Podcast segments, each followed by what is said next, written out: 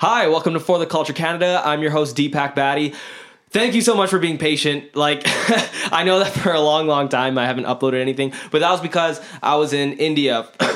Oh, and I also got bronchitis, so excuse my coughing fits and sneezing if that happens. But anyway, uh, I am... in today's episode, we're actually going to be talking about my trip to India because the demand for it was actually quite high. Everybody that I asked online was like, what the hell, dude? Yes, of course I want to know about what happened in India. And uh, if you weren't really aware of that, then you should follow us at For the Culture Canada on Instagram and on Facebook. Then you'll be up to date on what we do. But basically, uh, who I have with me today is my friend Jesse Nelson.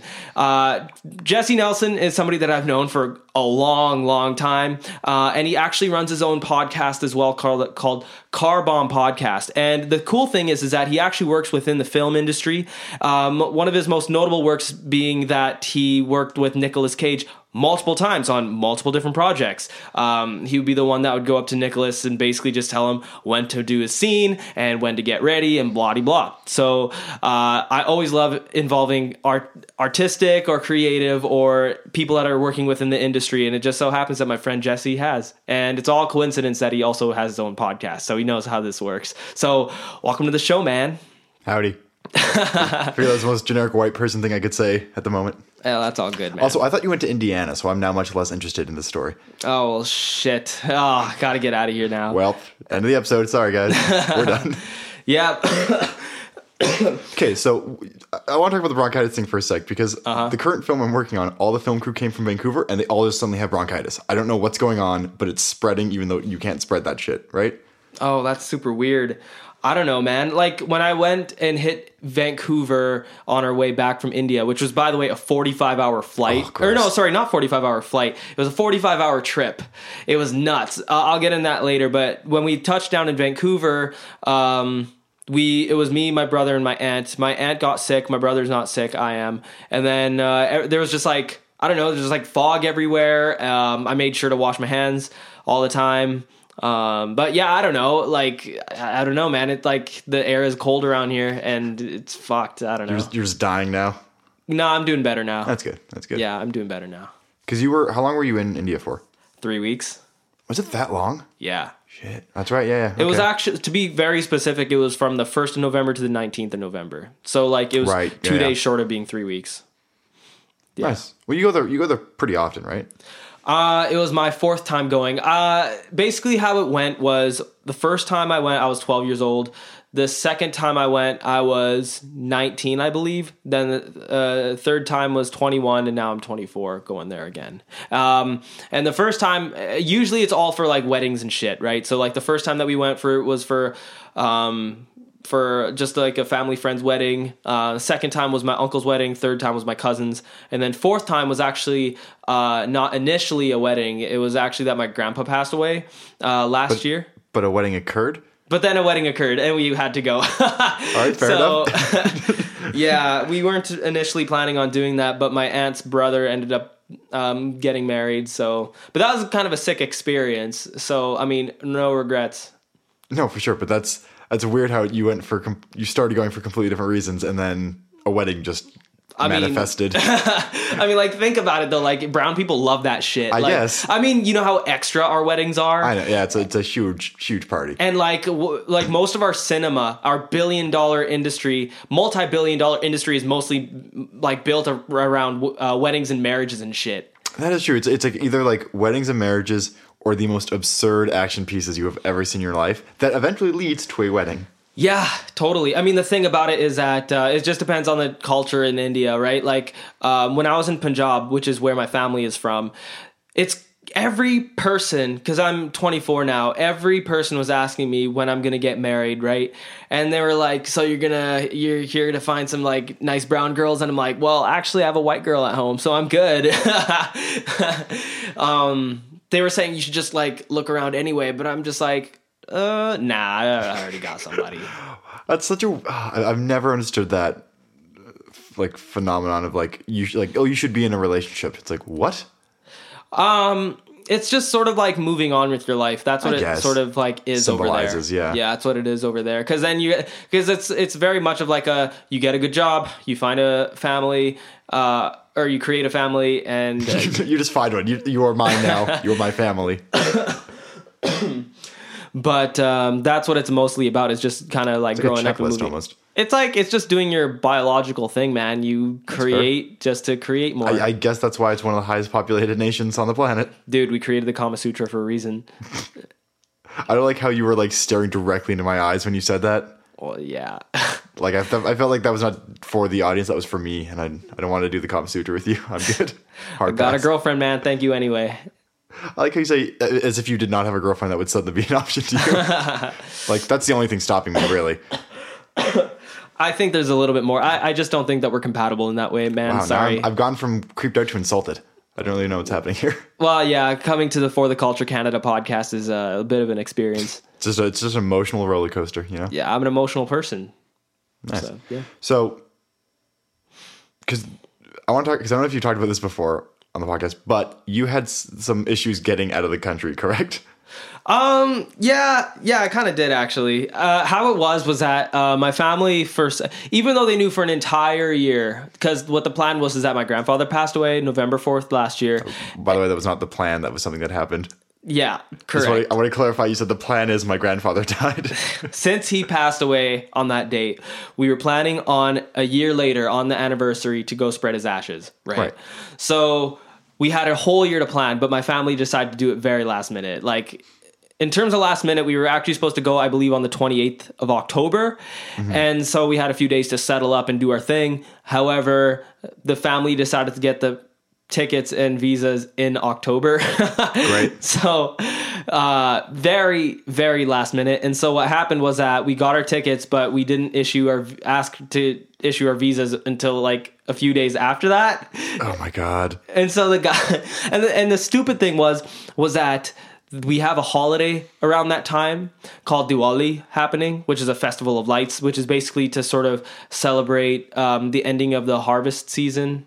Uh, and, uh, and moving on into the winter and blah, de blah. So anyway, uh, so all of these Indian people all around the world are coming to India for this holiday. And we are, we issued our visas like hella late. So we applied really, really late. And, uh, the guy on the phone was basically saying, oh yeah, don't worry, you'll get it in a week. You'll get it in this, blah, blah. And so that didn't happen after the time. Can we, can we not pretend like he's the asshole for a moment and you guys put your shit in late? We're not saying that he's an okay. asshole. Yeah, just like your impersonation of him was very much like, "Oh, I'm I'm a stupid visa guy." Blah blah blah. You guys are one hundred percent in the wrong in this situation. Yes, I will admit that. Yes, okay, cool. We were wrong. Yeah, yeah, totally. So like, um, that happened. Um, so our our shit ended up getting really really late, and then what happened was, um. my brother ended up calling those guys and trying to get it to work out. And so the plan was... Ev- which, which Robbie's the best person for customer service on the phone. Uh, he's actually not bad. Okay. He's actually not bad. Um, but what happened was was that we they, they had two options here. Either... Uh, so so we weren't going to make our flight for the twenty-eighth. We were like, oh shit, what do we do now? So we had to buy new tickets. We basically Ooh. changed our tickets. We didn't we, we didn't cancel them or anything because that would have cost us more. Yeah, you but just the, we just changed the date. date. Yeah, yeah, so that just tr- cost us only a little bit more. Did you push like the return as well or just the? Nah, yeah. no, no, no. We we basically kept the return the same. But what happened was was. Uh, So the, we were still very, very sh- cutting short on time. So instead of the twenty-eighth, we're leaving on the first. So, um, so what happened was when we were, when we decided on the date, we still had to get our visas because they weren't with us yet. And so they were still in Vancouver, like our passports and the application were all in Vancouver.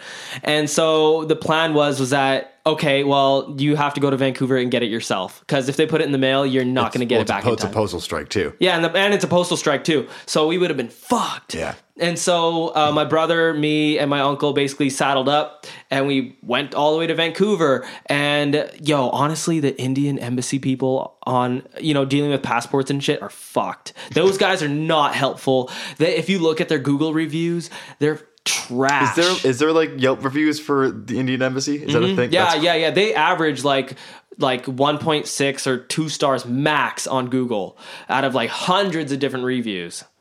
in all fairness, most people don't do reviews when good things happen. True. Yeah, that's true. Yeah. Not saying, I mean, you've had first-hand experience, so yes, they do suck, but it's like, no one's like, this embassy, top-notch, ten out of ten. Yeah. Would embassy again. Yeah, I suppose, but it, but like... Come on, like seriously, they they have two branches, right? One one uh, section that deals with sorting all the passports, and then the other section uh, actually approves it and gives it back to you, right? right? And so when we when my brother was talking to them over the phone, they kept saying, "No, uh, we are not. We don't have it. We don't deal with it. Talk to talk to the other embassy." So they kept doing the back and forth thing right. on the phone with my brother, and then when we went to the actual place, they did the same thing. They they took they told my brother and my uncle to do the same thing, and you. You know what the catch is? They're only open two hours a day. What the fuck? They're only open two hours a day. How does any, even though it's like a semi-branch of government thing, how does anything operate for two hours a day? Especially when the population of India it's is massive. Over a billion people. It's like it's a seventh of the planet. Yeah. So now so, is, is it like they're only open to the public for two hours, or like they literally work so, for two hours? Because I cannot fathom how that works. Nah, they they they're only open for two hours, man. That's insane. Like like I believe it's the one that uh, sorts all the information. They're open for two hours, and like the other one that like actually aggregates. Hands it to you. Those right. guys are open from like eight to four or something normal like that.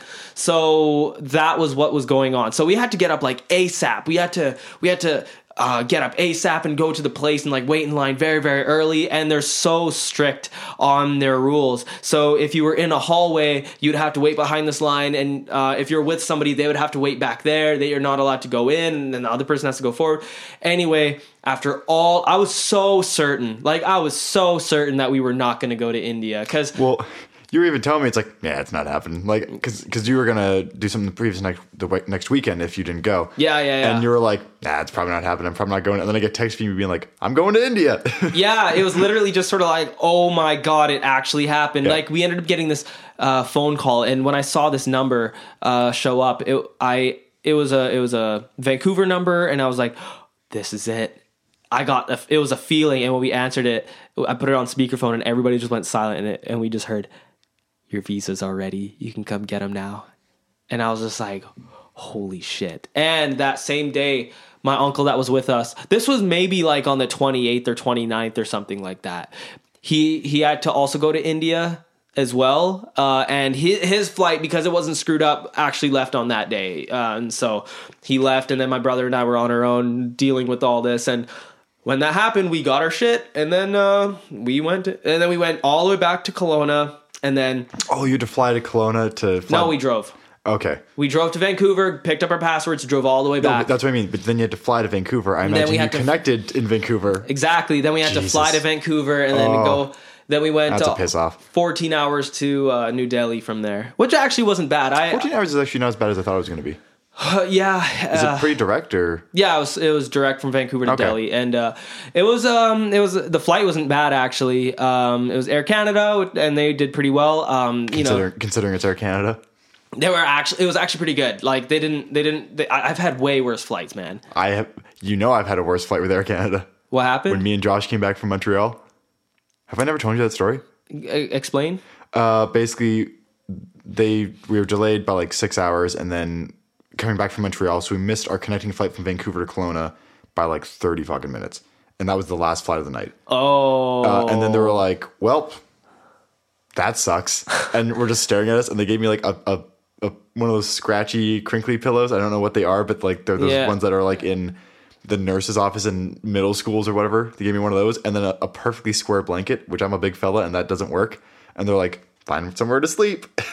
So me and Josh slept in the Vancouver airport. Um, and they started testing the fire alarms at two a.m. in the morning.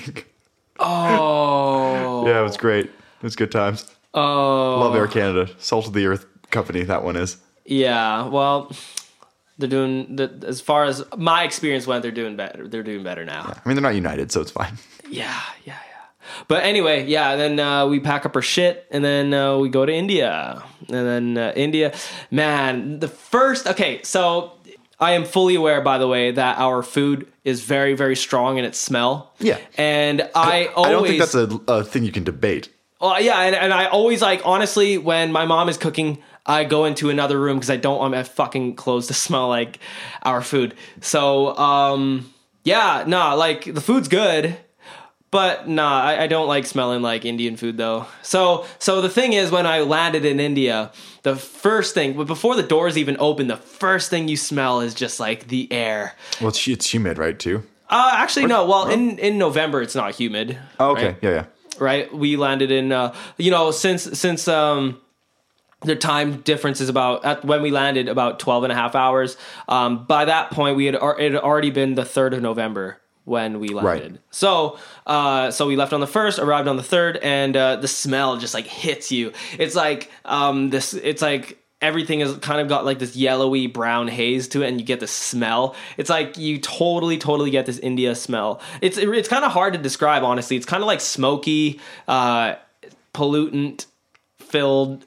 Just you're really selling this this place for me. That I I'm like I I gotta go right now. You know? Yeah, it's it's like the smell. I just can't describe it. It's so unique to India, and it's, it's a smelly smell. This kind of smell that smells smelly. Yeah, and. um Fuck, man, it's crazy. It's, um, but you know, you get used to it like very quickly. And then when you leave though, when you leave and that smell is absent, it's just like, oh, I'm actually gone now. It, it, it like hits your senses so strong. It's, it strikes your senses really hard. But, um, when we landed there, uh, we got there at like four in the morning or three in the morning. So it's, so we left uh, Canada when it was night at nine p.m. and we landed at night at like four a.m. or something like that. Oh, gross. Yeah, so uh, it was just blackness the entire time for like over twenty-four hours for us. And when we landed, our our luggage was didn't show up for like two or three hours. And then it was crazy. Like we were just Was waiting. It on like a separate flight or like what? How? Oh, it was just because there was just such a huge amount of people arriving in Delhi at the time. And on the area where you pick up your luggage, they had two flights worth of people just coming in, uh, oh, there. So, yeah. So it was just a lot of people to filter through. And it and it took like three or so hours, man. It took a long time. We were just sitting there exhausted, right? We had been awake almost this entire time, over twenty-four hours. And we just wanted to like... Um, what, so- what did you do on that long flight? Like, how did you stay sane? Oh, yo, honestly, long flights are so easy for me to tackle. Like, I, I come prepared. But you're saying you were awake, right? Like, because I usually just sleep through long flights. That's how, like, it's, bam, you go unconscious, you wake up, you're somewhere new, it's magical. Yeah, ha- take half a Xan.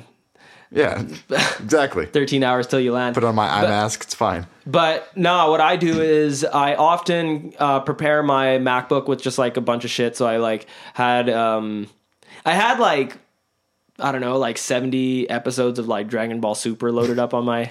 Nice. MacBook. I also uh, just got like uh, an emulator, and I and I brought my PlayStation controller so I could just like play, play PlayStation or Nintendo games on my on my thing. But then the entertainment that they had was actually really good on there. Like they had uh, the LeBron James um, The Shop show. They had like one episode. Unfortunately, not the one that had Drake on there. But anyway, and it also had like Rick and Morty and like Curb Your Enthusiasm and stuff like that. So that was pretty good. I, I don't know. That that flight was actually super easy from what I recall. Oh, nice. Yeah. And then, um, so to kind of summarize what was going on there, uh, forty-five minute flight from Kelowna to Vancouver, fourteen hour flight from Vancouver to, um, Delhi. And then about, I don't know, we were in Delhi for like maybe five, six hours, just Get, exiting the airport, and then then an eight or nine hour drive from the airport to my uncle's house.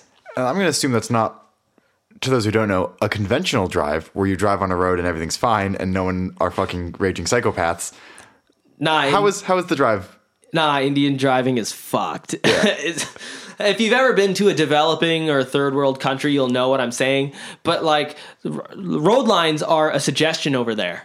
They're not... They're, I'm, actually, I'm actually surprised there's even road lines, like they went that far. Well, okay, think about it. Okay, first of all, uh, India is not like... Uh, it's not a third world country, man. No. It's developing. And oh. It's got one of the biggest medical and tech sectors in the world. But all I'm saying, though, is that like their roads, their highways, they do have lines on there, but people act like they're not there. See, I would like to imagine like as you're paving the road, people are driving behind you as it's being paved because they just want to use the road so bad that you don't have time to put lines on it. Like, there's just people... The people are already on the road. Fuck it, let them drive. Whatever.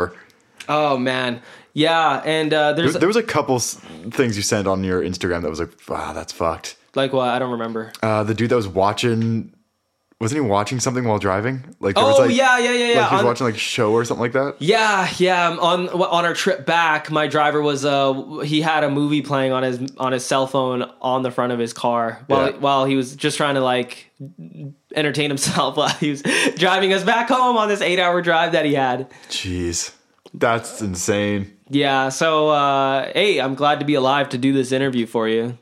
But anyway, yeah, no, we we had this like. Um, eight or nine hour drive. It was, it was awful, honestly. Well, actually, come to think about it, it was okay. I, I was in pretty good spirits over there. I didn't feel too greasy. Uh, we uh, obviously stopped off a few times and did all that stuff. I actually remember feeling fine, but like, you know, it's, it's exhausting, you it, know, like, I don't know, tra- travel. That's why whenever I like, I, I do vacation, stuff like that, I try not to like go anywhere. Cause like travel just, it's exhausting. It's effort. It's it's tiring. Mm-hmm. You know, but it's all worth it though. Like you spent oh, all this one hundred percent money. You spent all this money, and you might as well like do your best to like get the most out of it. Oh, and, and once you're done traveling, once you're like you're in the space that you want to be in, mm-hmm. it's awesome. Yeah, yeah. It's yeah. just the the getting there and the leaving is a pain in the ass. Yeah, yeah. It's it's it's kind of nuts. Like it. By the way, all of this that I'm saying is not the worst of it at all. The worst of it is way later. But anyway, no. So the experience was good. Like I actually genuinely didn't feel that bad when I arrived at home. You know, when I arrived, since I've been there so many times uh, and I've stayed there for so long, you know, every time we would go to India, we'd stay there for like a month long stint. Um, we, I'm so familiar with the place. I just sort of like, uh, set up my stuff and like, I, and I go do my thing. Um, and obviously the thing is, since you're feeling so greasy and dirty by the end of it, like I, like I said, though, I was feeling okay, but like still you just want to shower immediately. And so over in, over in India, like using a shower is not a normal thing. And how people bathe is that there's like a big bucket and then a smaller little bucket. And what you do is you fill up that big bucket with like warm water and you basically just get the, you scoop the little bucket, pour it over yourself and you just like let the warm water just cover you. And that's it. It's a manual shower. You have to basically like wait for the tub to fill up and you just bathe yourself like that. And then um but I, at this point, like I said, though, I've gotten very used to it, whereas before when I when I figured that out the first time, to be honest, I wasn't all that like shocked, because when I was growing up, that's actually how we showered as kids. My mom, because she didn't know much else at the time, she was from India. She came from India at the age about twenty, nineteen or twenty, and then she had me. And so Uh, so that's all she knew. So she basically did that same thing. So growing up for me, uh, going to India wasn't... That was just kind of the norm. Yeah, exactly. Yeah. I'm not going to lie, though. The very first time I went to India, um, when I was twelve years old, I actually cried like... for the first week that I was there, because it was just such a culture shock. Uh, what happened was that in the first week of being there, I had was, I was also in England uh, the week before, so I was just England was sick. I was playing like San Andreas all the time, and I was eating all this good food and stuff. And then all of a sudden to go for and and transition from Canada to U K isn't that crazy. Like it's different, but it's but it's still like it's like it's like subtle differences than yeah, it's a developed anything. Country and everything, and you still can get like. Fucking Kit Kat without worrying about hepatitis. So anyway, you go to India though, and it's like such a shock the first time, especially as a twelve year old. It's crazy. That year, actually, that, that trip made yeah. me be a vegetarian. And so, um, I had been a vegetarian, uh, from twelve years old all the way up to basically twenty-four. twenty-four is actually when I quit. So twelve years after my first initial trip, I ended up quitting being a vegetarian, but I'll talk about that a little later. Um, so anyway, Uh, anyway, uh, going to India this time though, I was, you know, I was showering, getting prepared, and, and here I am going to see everybody. And it's, it's cool to see everybody's kind of older, a little more grown up, and just saying hi to everybody. And, uh, yeah, overall though, that experience well, is kind of sick. Cause the last time you were there was twenty-two or... Yeah, I was twenty-two. So it's been like two, two and a half years? No, like I was that. twenty-one when I went there. So it's been like yeah. three years since you went there, so. Yeah, yeah, yeah. But you know, Jesse, that the the when I was twenty-one, I was quite a bit different at the time. I had oh, yeah. my long hair still. You were and way more annoying. yeah, yeah, yeah. Uh, yeah, these last three years have been like probably the most uh, insane, substantial, and growth-heavy years of my life. So go. Yeah. So going back to India after all that, it was just like wild. It was it was actually really crazy. It's almost like going there as a new person, and then everything is new in a way. Yeah, I genuinely feel like through the events of the last three years, I've re- I've been reborn as an individual. But Yeah. How's that cough treating you? It's better now. Like, uh, I have a puffer uh, to do Nerd. away with the bronchitis, and uh, I also have antibiotics. Can I steal your puffer and, like, hang it above your head so you can't grab it? No. Like, I need my puffer. You're not that much taller than me. I know. You could probably just grab it on my hands. Or just, or you would just hit me in the stomach, and then it would be... Yeah, I'd, I'd just punch you. Yeah, and then I'd that's probably back. what would happen. Yeah, but anyway, yeah, yeah. So that was what my, like, sort of, like, initial uh, few days of uh, traveling to India were like. Yeah. You know, it doesn't actually sound like... I know, I know what you're, what you're, you're going to say. There's a much worse things happening later, but, like, it doesn't sound like that bad of a trip so far. No, not at all. It wasn't, it wasn't that bad. Um, what happened was that we went, man, those days were just so jam packed. We, the, the following days after that, uh, what we ended up doing was that we went to, like, these, um, we ended up going to this thing called a bazaar, which is basically like an outdoor shopping uh, district. And that's where people would sell, like, all sorts of things, like clothing or food uh, or whatever. Uh, I ended up eating this thing called a chaat, which is basically like this uh, plate. It's like street food. Normally you shouldn't be eating street food uh, in India when you're not from there. But, like, I've been there so many times and I got my shots and all that stuff. I was like, ah, whatever, fuck it. So uh, I had this plate. And it was just, like, all this super colorful food, like um, these, like, little deep fried pieces just on the plate with, like, different sauces and chutneys. Was it, was it like, like like vegetables or meat or like vegetables? This okay. one was vegetarian. Yeah, vegetarianism is really really big in India. Mm-hmm. But uh, anyway, um, and there's also this thing called uh, um, what the hell is it? Uh, It's like, it's like a, oh, what the fuck is it called? I don't know why I'm blanking right now. But anyway, it's like this little ball type thing. It's very small. It's like as big of a, as big as a golf ball. And, and, and it's basically, there's a hole in it that has this, uh, uh, liquid just poured into it. It's kind of like a savory, salty sort of taste. I don't really like those too much, but mixed in with all these different flavors and textures blew my mind actually the first time I had it. It was so good. I was initially like, nah, I don't really want any, um, because I was just sort of like, I don't like, I, I typically don't like those. Oh yeah, golgappa. That's what I'm talking about. That's. I was just about to say that. That's what that little. My tongue. That's what that little uh, golf ball thing type thing is called. I've had those before a lot of times, and I don't like them that much. It, they just don't really resonate with me all that well. But I had this chaat, and it was like so good. Uh, I love food that has like a lot of variety and flavor, especially that mixes very nicely. It's like it's like when you take a bite of something really good and you keep on tasting the initial flavor of it. But this, this made it more interesting because instead of just like one type of flavor and texture, it was just constant. It, it, it revolves. It, it, um, there's another flavor that hits you and another, and it's just like, whoa, this is an experience. So that's why, so that, that was really fucking good. That was probably, that was probably one of the best foods that I've had my entire time there. Mm. Um, and then afterwards we were walking around and we saw all these like fake Gucci shoes and these fake Off-White shoes. Uh, how do you know they were fake, Deepak? They could have been legit. You don't know that. Okay, first of all, when you look at it, the the like on a Gucci shoe, on both sides is where they would have like the logo or whatever. On this shoe, they only had it on the one side. That's just called being economic, Deepak. You can't run a business with both sides of the shoes being printed, okay? Yeah, so it was just like that one side. That's and then, also why they didn't have a storefront. They just had a stall because it's more economic that way. Yeah, right. Um, and then on the bottom, like I've worn Vans for so long. Like I've I've worn ton of ton of Vans, and so at the bottom they literally had the Vans uh, like waffle thing on the bottom of it. I'm like, what the fuck? And then. Um, And then let me see. Oh yeah, and you could just tell it was like stitched yeah. poorly and all that shit. And then they had the same thing. Another, uh, it was exactly the same shoe, but it just said Off-White on it. so, so how many pairs did you buy? Uh, three hundred. Uh, no, it, I, nah, I didn't buy. Obviously, how, like how much were they? Were they like the?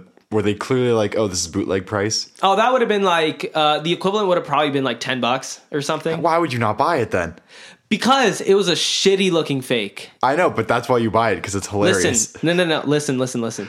Uh, if you were to buy something that was fake, there are way better fakes that you can buy. I was actually for a moment looking for fake Yeezys. I would have bought. I would have bought some actually, but I know. But like, could you imagine walking around with some fake ass Gucci shoes with half the print on it? Yeah, no, you would have looked like a fucking idiot. It would have been awesome. Oh my god, you would have uh, looked like a fucking missed idiot. Missed opportunity. um, and then. Let me see. Yeah, and then after that, since since we since my grandfather died on the fourth, in India that would have translated to the fifth because the twelve and a half yeah. hour time difference. So on the fifth was the plan, and that what we all that stuff that we did was like on the. So third your grandfather died in India, or nah, he, he in, died in Kelowna. Kelowna, okay. Yeah, and so we had his ashes, and uh, we were going to this place called Beas. Beas is basically the headquarters of this sort of uh, spiritual way of thinking called Radha Swami. And that's basically not related. It's not it's not specifically tied to being Indian or Sikh or Hindu or whatever. It's actually a, an amalgamation uh, of teachings from all the different religions, all of them. So you can be a Jew and a Radha Swami. You can be hmm. a Christian and a Radha Swami. You so it's just general kind of spiritualism and, exactly. and ideologies. Okay. Yeah, exactly. And my grandfather was actually the first person in my entire family to be Uh, a Radha Swami, and then my grandmother, and then my aunts and uncles, and my mom, and then um, in terms of me, I personally don't identify with any one particular ideology or way of thinking. I just feel like I don't have enough answers to or understanding to specifically say I identify as this, so therefore I don't identify in that way. Um, but anyway, technically, it's like that's being agnostic, but yes, I'm just there's there's a label for everything, my man. Sure, man. Sure. Uh, anyway, though, um, let me see.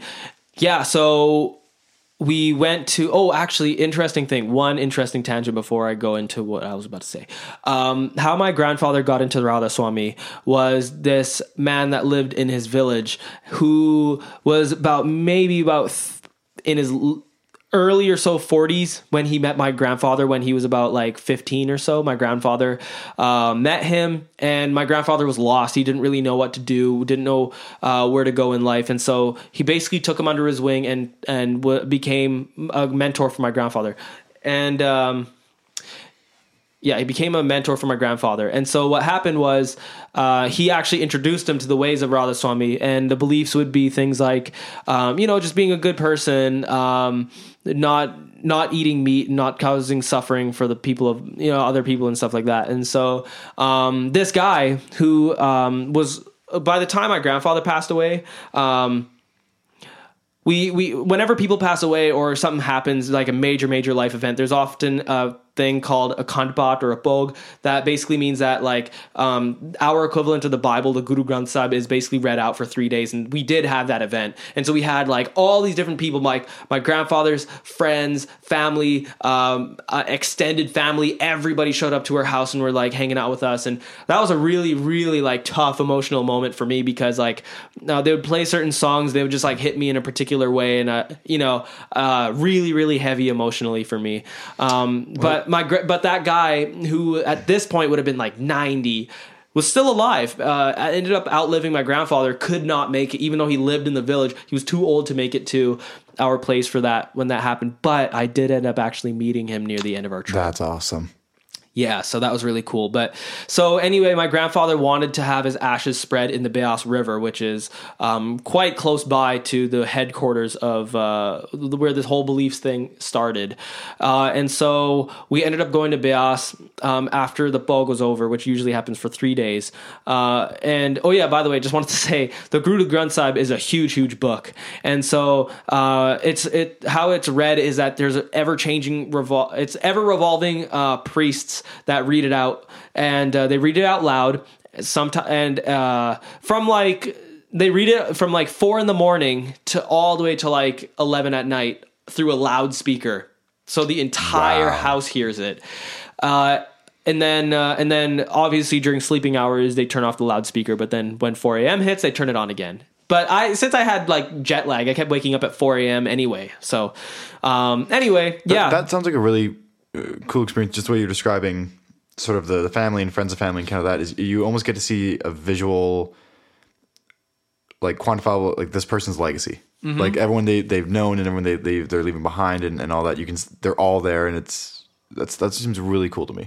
Yeah, yeah, it was a beautiful experience. Yeah. It was absolutely beautiful, especially to meet people that my my mom would say, "Oh yeah, this was my grandfather's friend. Um, they've known each other since they were like sixteen." And I'd be like, "What?" You know, I'd love talking to them. I'd love talking to all these different people um, about my grandpa because I missed him. You know, I still miss him, and I I um, I don't regret anything in my life at all. There's nothing that I regret, but if I could say that I regret one thing, it would be not to spend more time with him and take more pictures of him. Like with my grandma, I would be like, hey, grandma, let's go take pictures together, and I'll take her portrait and I'll talk to her and all this stuff. I just wish I did that more with my grandpa, grandfather and spent more time with him.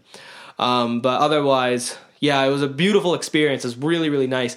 And so when the book ended, which would have been on the fourth of November, on the fifth, we all got up um, and we made our way down to Beas, which is about two hours away from where we live. And um, the sun was setting and it was beautiful. By the time we landed there, it was beautiful. It was genuine. Like the sky was purple, right? It was purple and white. And, um, it was like very heavy. It was a very, very obviously sad experience. I obviously cried. A lot of my family members cried. And uh, what happened was that like we, I just remember this feeling that I got that it, like I've never ever really felt before. Um, it was just like extreme peace, right? It was just like everything is quiet. Uh, nothing else in the world matters right now. It's just this moment, right? And um, we we make our way through the gate, and it's obviously since it's uh, considered to be such a um, uh, heavy place for a lot of people to, to come here for spiritual reasons and whatever. It's heavily guarded. So we go make it through the guards and whoever is, uh, ta- you know, taking care of the place. Uh, also, by the way, I wanted to just say that Beas headquarters is very, very clean. Like India is not so, it's not, it's a kind of a dirty place. There's garbage everywhere, but Beas, they keep it very well maintained. It's basically, it, it could fit in Canada, n- no problem with how well it looks and how well it's taken care of and maintained. So anyway, we were, we were there and uh, it's a beautiful, clean place and the sky is purple and white and the sun is setting. And we, we, we sit down in a circle and we basically just sort of um, think about him and we, we stay silent for a few moments. And then for the first time ever, um, the urn is lifted and I see my grandfather's ashes for the very, very first time. And it was crazy to see like just him like that. And, uh, it was quite, it was quite a big bag. Uh, and you were able to see like, like his bones and stuff like that too. And I'm just like, wow, this is surreal. Mm-hmm. And I basically just tell him, I basically tell him goodbye for the very last time. How you greet Radha Swami people is by you say, you say, uh, Radha Swami, and when you say hello to them, basically. Um, and so I said, Radha Swami Papaji. And that was the last thing that I ever said to him. I took, I took his picture. And then as we were walking over to where the river was, um, I took pictures of everybody, uh, just sort of in the moment. Uh, and then we got to, We got to the place. It was it was sort of like a little patio with like a ramp, a, a metal ramp going down into the river, and you can see the river calmly flowing through, uh, being reflected. The sky the sky was uh, ref, um, you know it was being reflected into into the river, so it's like purple, and um, and then I, I before we do everything, I say I say to everybody, hold on, I want to take one last picture of him, and so I take my final picture of him and the river, and then we finally spread his ashes. We, we let them go down the ramp. And then the way that it sounded when it, when it hit, it was just like really beautiful. It was, it was so tranquil. And it was just sort of like, it just sort of, let me see, how do I describe it? You can hear all the little pieces of him just sort of like, um, like just bouncing down. And, uh, And it and the wind was calmly like playing with it, and it like I remember seeing like some some of the ashes like swirling and spiraling down, and then they all landed in the river. You could hear it, and then all and it was over. It was a beautiful experience, and I think and I think the ser- serenity that we felt was perfectly embodying who he was in his character. Like the, the mode that we were in, the scene that we were in perfectly embodied who he was as an individual. And, um, that's just who he was. He was a very, like my family can be kind of, um, they can get very like loud and aggressive and emotional, but he never was like that. He was always a very calm and just uh quiet person. Um, And everybody loved him. And, um, and yeah, like the atmosphere that we had, uh, at the time just totally reflected his personality perfectly. And yeah, and that was over. We, we said our goodbyes to him and then that was it.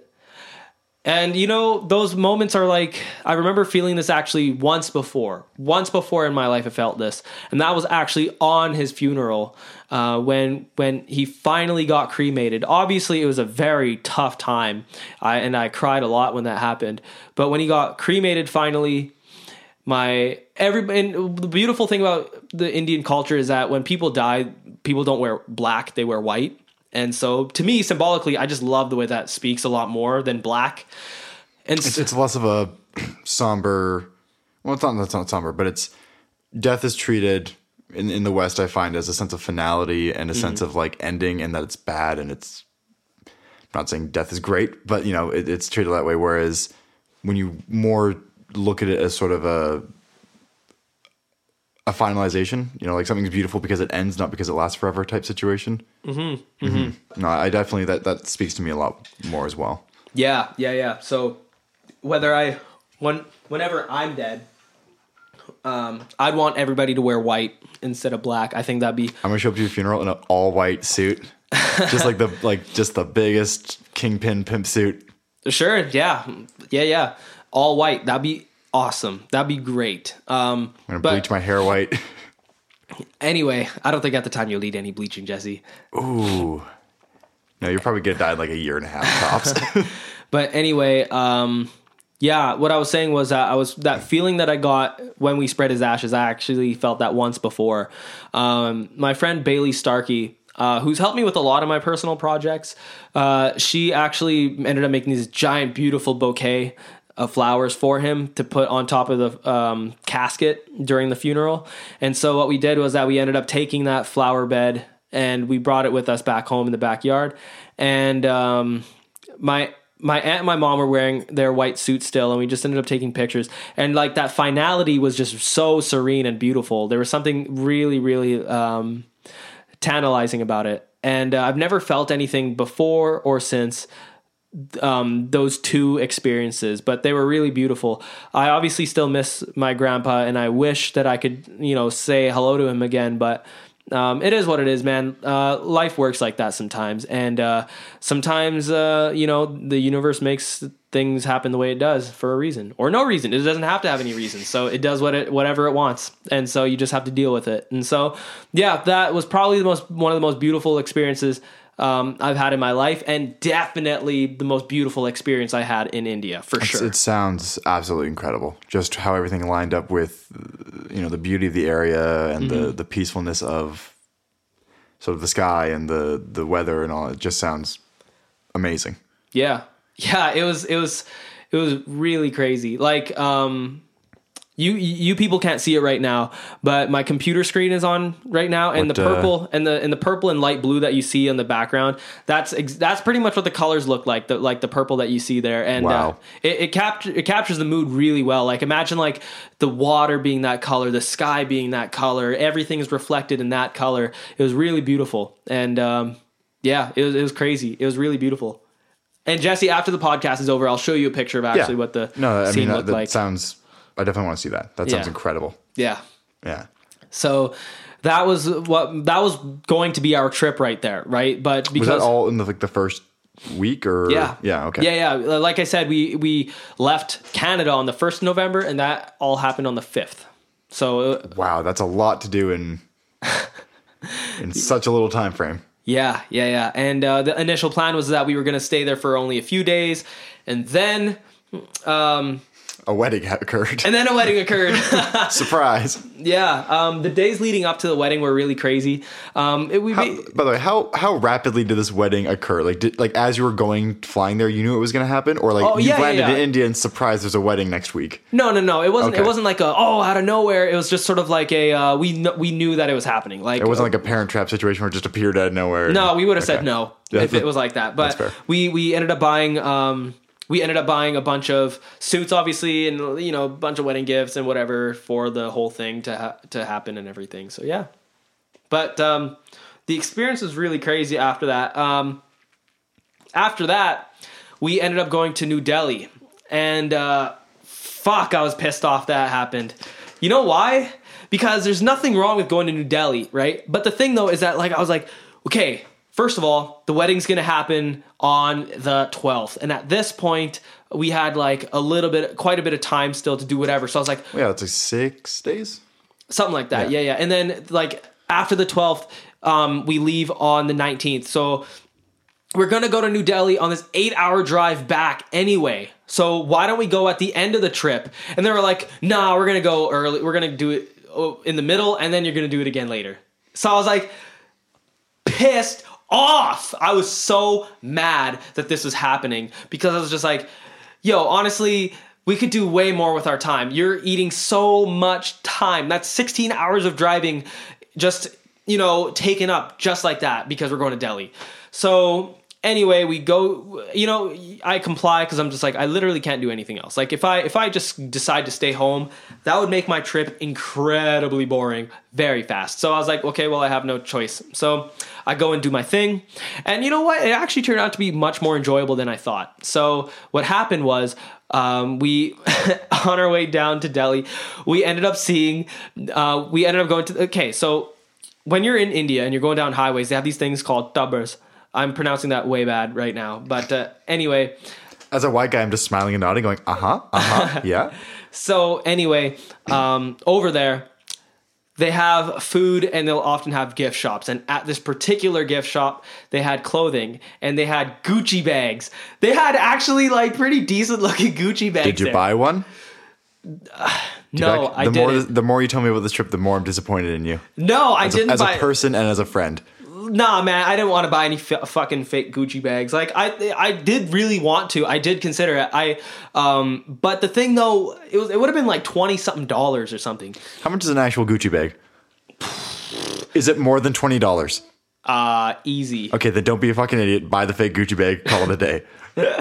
um, it just, it, it's like even looking at the stitching though, like it looked, you can tell it looked shitty, right? Like you can tell it looked shitty. Like it was a good, just like looking bag, but like the, the, the, the attention to detail was awful. So uh, I ultimately decided not to get it. I was thinking maybe I could just like resell it or like whatever, but there's something that about it that just like that's, I don't know. To me, it was bullshit, and I don't want, and I don't, fu- I don't want to fuck with that, to be honest. You know, so I didn't get it. Um, um, but anyway, we go on and we go to Delhi, and um, you know, the place that we stayed at was at our cousin's place, right? Um, he lived with his mom, and unfortunately, his dad passed away. His dad passed away like four months prior, so they were like very, very like needed company. They needed people to be there, so um, we were happy to stay with them. Um, of course, you know, going, to, it was my first time actually going to an apartment building in India. Um, that was an experience because like every other place that we've been to was always inside a village and it was always buildings that were, you know, just houses, you know, they were like regular ass houses. Um, and then, and then in, in Delhi, there were apartment buildings. What's the population of Delhi off the top of your head? You off know? the top of my head. Yo, why you gotta ask me that? I don't know. I, don't know. I thought you might be like, ah, it's around this many people. Like, I don't want the. What the exact- is the what is the population of New Delhi? Technology's failing okay. us. I found this on the web. For I don't want what is the what is the population. Thanks, Jesse. That, that was not exactly what uh, what we were asking Siri, but thank you. Here, I'm I'm just looking it up. So uh, I mean, uh, you know the roundish number. Like, if you were to hazard a guess. How many people? Like eight? Uh, fuck. I, twenty-one point seven million. That's a that's a lot of people. That's a lot of people. Yo. All right, now what's the what's the land area of New Delhi off the top of your head? Land area. Um, by the way, that was just in uh, the circumference of New Delhi. What is it? Oh, actually, it turns out the population of Delhi now is eighteen point six million. What I, the number that we saw before was twenty eleven. So it went down by. Yeah. Two or three million? Uh, yeah, apparently, yeah. That's some spooky shit. Is there any explanation as to why? Did they leave or did like just three million people die? Uh, because I feel like I would have heard about that in the news. I don't know, man. The air quality is fucking trash over there, though. That's for sure. That's true. But yo, better, is it better or worse than when there's a fire in Kelowna? Way worse. I, I it's, know. I'm, it's four times worse than that, dude. Uh, but listen to me. The area is one thousand four hundred eighty-four kilometers squared. That's a lot of people in not a big area. Uh, yeah. That's, it's a lot of people, dude. People die in traffic there all the time. Like every day, there's always somebody dying there because of the traffic. But anyway, uh, we go to New Delhi. We were at this apartment um, and we do our thing. Now, to give you context of how fucking trash the, the weather is, or sorry, the, the, the air quality is over there. Okay, at the time, the California fires were happening, right? And I was looking on my weather app to see what the air quality was over there. It was about one hundred thirty-six, right? The gauge is from zero to five hundred, mm-hmm. and it was about one hundred thirty-six. So when you're at that, it's like, okay, it's um, it's unhealthy. It's irritating your lungs. It's irritating, you yeah. know, for, for people that have breathing problems, maybe you should, like, uh, get some help or stay inside. So, and then when it came to New Delhi... The the air quality was at four hundred sixty-two. Do you know that Kelowna this year had two days that were four hundred sixteen? Really? Yep. Oh, fuck. Yeah. Damn. Um, but yeah, no, it was that close no, to five hundred. But that's more constant, so it's, you know. Yeah, yeah, yeah. No, people people die, like, because of this. Um, and, uh, uh, like... And and that at that point, the air is considered hazardous yeah. to everybody. Like, well, I remember when I was looking at the Kelowna one at four sixteen, the air advisory basically said, don't do anything and don't go outside. Like, don't do anything that that is even remotely strenuous to, to your body, like yeah. active. And also don't go outside and just don't breathe. Yeah, yeah, yeah, was exactly. more or less the warning. Yeah, yeah. So um, obviously, like... I'm coughing so fucking much when I'm over there. So um, I, of course, get a face mask that's, like, you know, certified to not bring in, uh, like, all these different pollutants into your lungs and everything like that. And the thing about it is that Indian people are not really used to seeing shit that's different very much. And so because uh, of this... Uh, my cousin, he he saw this. He's like, what the fuck? Are, what What is this? And he, he would be like, oh, you're wearing a mask? That Like, that's so stupid. I'm like... Man, what are you, dumb? People die in this fucking air, like. So yeah, um the air quality there was, like, fucked. It was so bad. Like, I was reading about it, and, like, people people's, like, arteries, like, get hard because is of it, that shit. Is it just they from, get like, heart attacks from, from that, like, shit? Vehicle pollution, or, like, factory, or, like, what? Okay, so remember how I was saying, like, the Festival of Lights, Diwali, happens? Yeah. So uh, that literally just happened, right? So we saw oh. all these fireworks that people were blasting. And think about it, eighteen million people, and all of them are using blasting fireworks. That's potentially, like, an act of war. so so we had, like, we were breathing in all of these pollution, or all of these pollutants, um yeah. from all these fireworks going off. Jesus. And, like, eighteen million worth of cars and, and, and scooters and, and, and, uh, cigarettes and motorcycles, just all of it, like, coming together. How could you not want to, like, fucking leave from all that? You know what I mean? Like, oh, like, that air is awful. Um, and so anyway, regardless, no problem. I'm dealing with it, whatever. It's fucking fine. So we go and we decide to see the um man every single time that I'm supposed to, like, say something re- re- relating to a name, I keep on, like, it's because of the uh, oxygen deprivation you had for three weeks.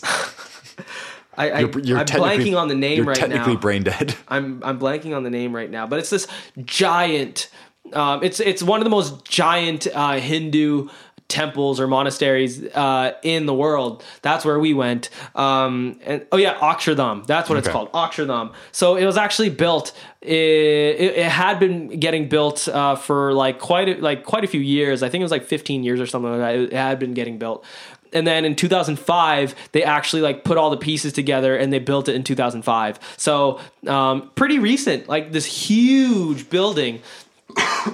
it was it was it was it was great. I loved going there. Uh, I love looking at the little detail and to see, like, they have all these different carvings of all these elephants carved out, and every single elephant, they had, like, tons of them. Every single elephant had, like, a different design on its back, and they had all these different, like, people, like, in these all these different poses and shit, um, just on the outside. And when you go inside, these ceilings are huge, like, massive, like, I don't know, like sixty feet high or something like that, and they're all decked out, like, totally decked out. No wall is bare. They're all covered in all these different carvings and and stones and all this shit, and everything's, like, gleaming, and uh everything in front of you, like, the more you go, like, the way when your eye is up at the very top center, everything that they're creating is like tiny. And then as your eyes go down, everything gets bigger and bigger. And as you look towards you, there's like gold plated everything in front of you. And, um, and it, it was, it was so crazy. They have all these different, um, boards of all this information on the history of these Hindu gods and what they mean and what they did and everything like that. And also the, the gurus that actually, um, that actually wanted, that founded like this particular way of thinking, um, and the people that had actually like initiated building this place in the first place.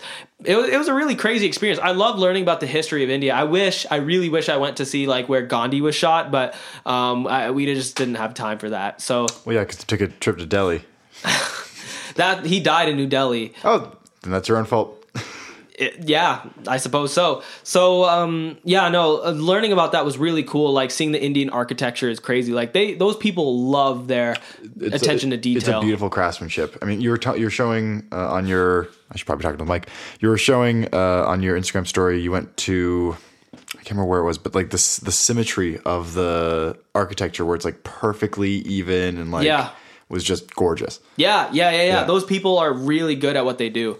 Uh, like the the the um, de- design philosophy is just so different from what it is here in Western in the mm-hmm. Western world. You know, uh, lots and lots of detail. I mean, they have, I suppose, the people, the amount of people needed to do all that, right? Like they have over a billion people at their disposal. So, um, yeah, I, I, I suppose if you tried to build that over here, it would take more than fifteen years to do so.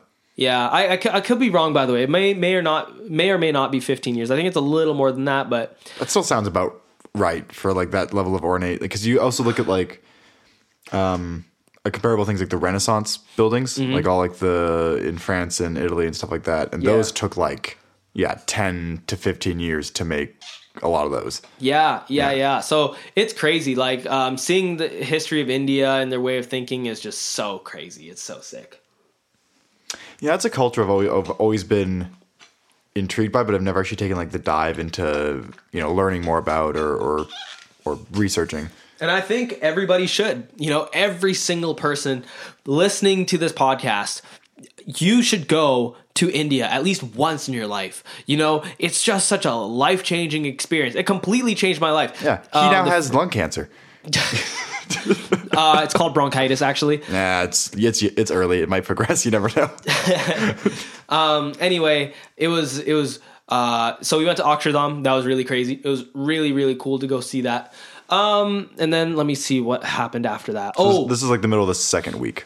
Yeah, yeah, yeah, okay. yeah, exactly, exactly. So you know what happened after that? Because we kept getting up like early, and we, I just kept eating all this. Like, I'm not gonna lie, man, Indian food is like really good, but the stuff that we were eating was fucking trash. It was so bad, you know. Like it was. See, the thing is, like, it's all just like oily and buttery, and like at home I eat really healthily, right? Like every morning I'll have oatmeal with like bran in it, and I'll have different uh, milkshakes with like blueberries or peaches. Yeah, you know, pretentious shit. Yeah, I know. Yeah, exactly. I mean, I have been vegetarian for fucking twelve yeah, no, years. I, whenever I go out for dinner with you, I just see the judgment eyes as I'm eating my greasy nah, fried man. egg on a burger. I know. Nah, no judgment. Yo, we you can't say that when we had a fucking, what was it, like a... a in Denny's that one time. We oh, were, that was the grossest thing on the planet. The, was it the Grand Slamwich or whatever? It was the Grand... No, no, no. I didn't have that. It was the... It was the... It was the... Uh, what is it called? It's the... It's the Lumberjack Slam. Oh, Lumberjack. That shit's great. Yeah, that, that, that was actually really good. Look, see, even though I like eating all my fruits and veggies and shit just because, like, I like it. Um... Like just eating also shit like that. Just I also like it too because it's uh, it, I don't eat it very often. I want I want a lumberjack slam now. I might do that after this podcast. Good call, man. Good call. Um, I was gonna say though. Um, so since I'm eating all this shitty food and I'm just constantly just sort of like getting pushed to like get up early, even though I don't want to, right? Like I want, I'm like sleep deprived and all that stuff. It like and and there's like this shitty air around me. It finally like cl- like.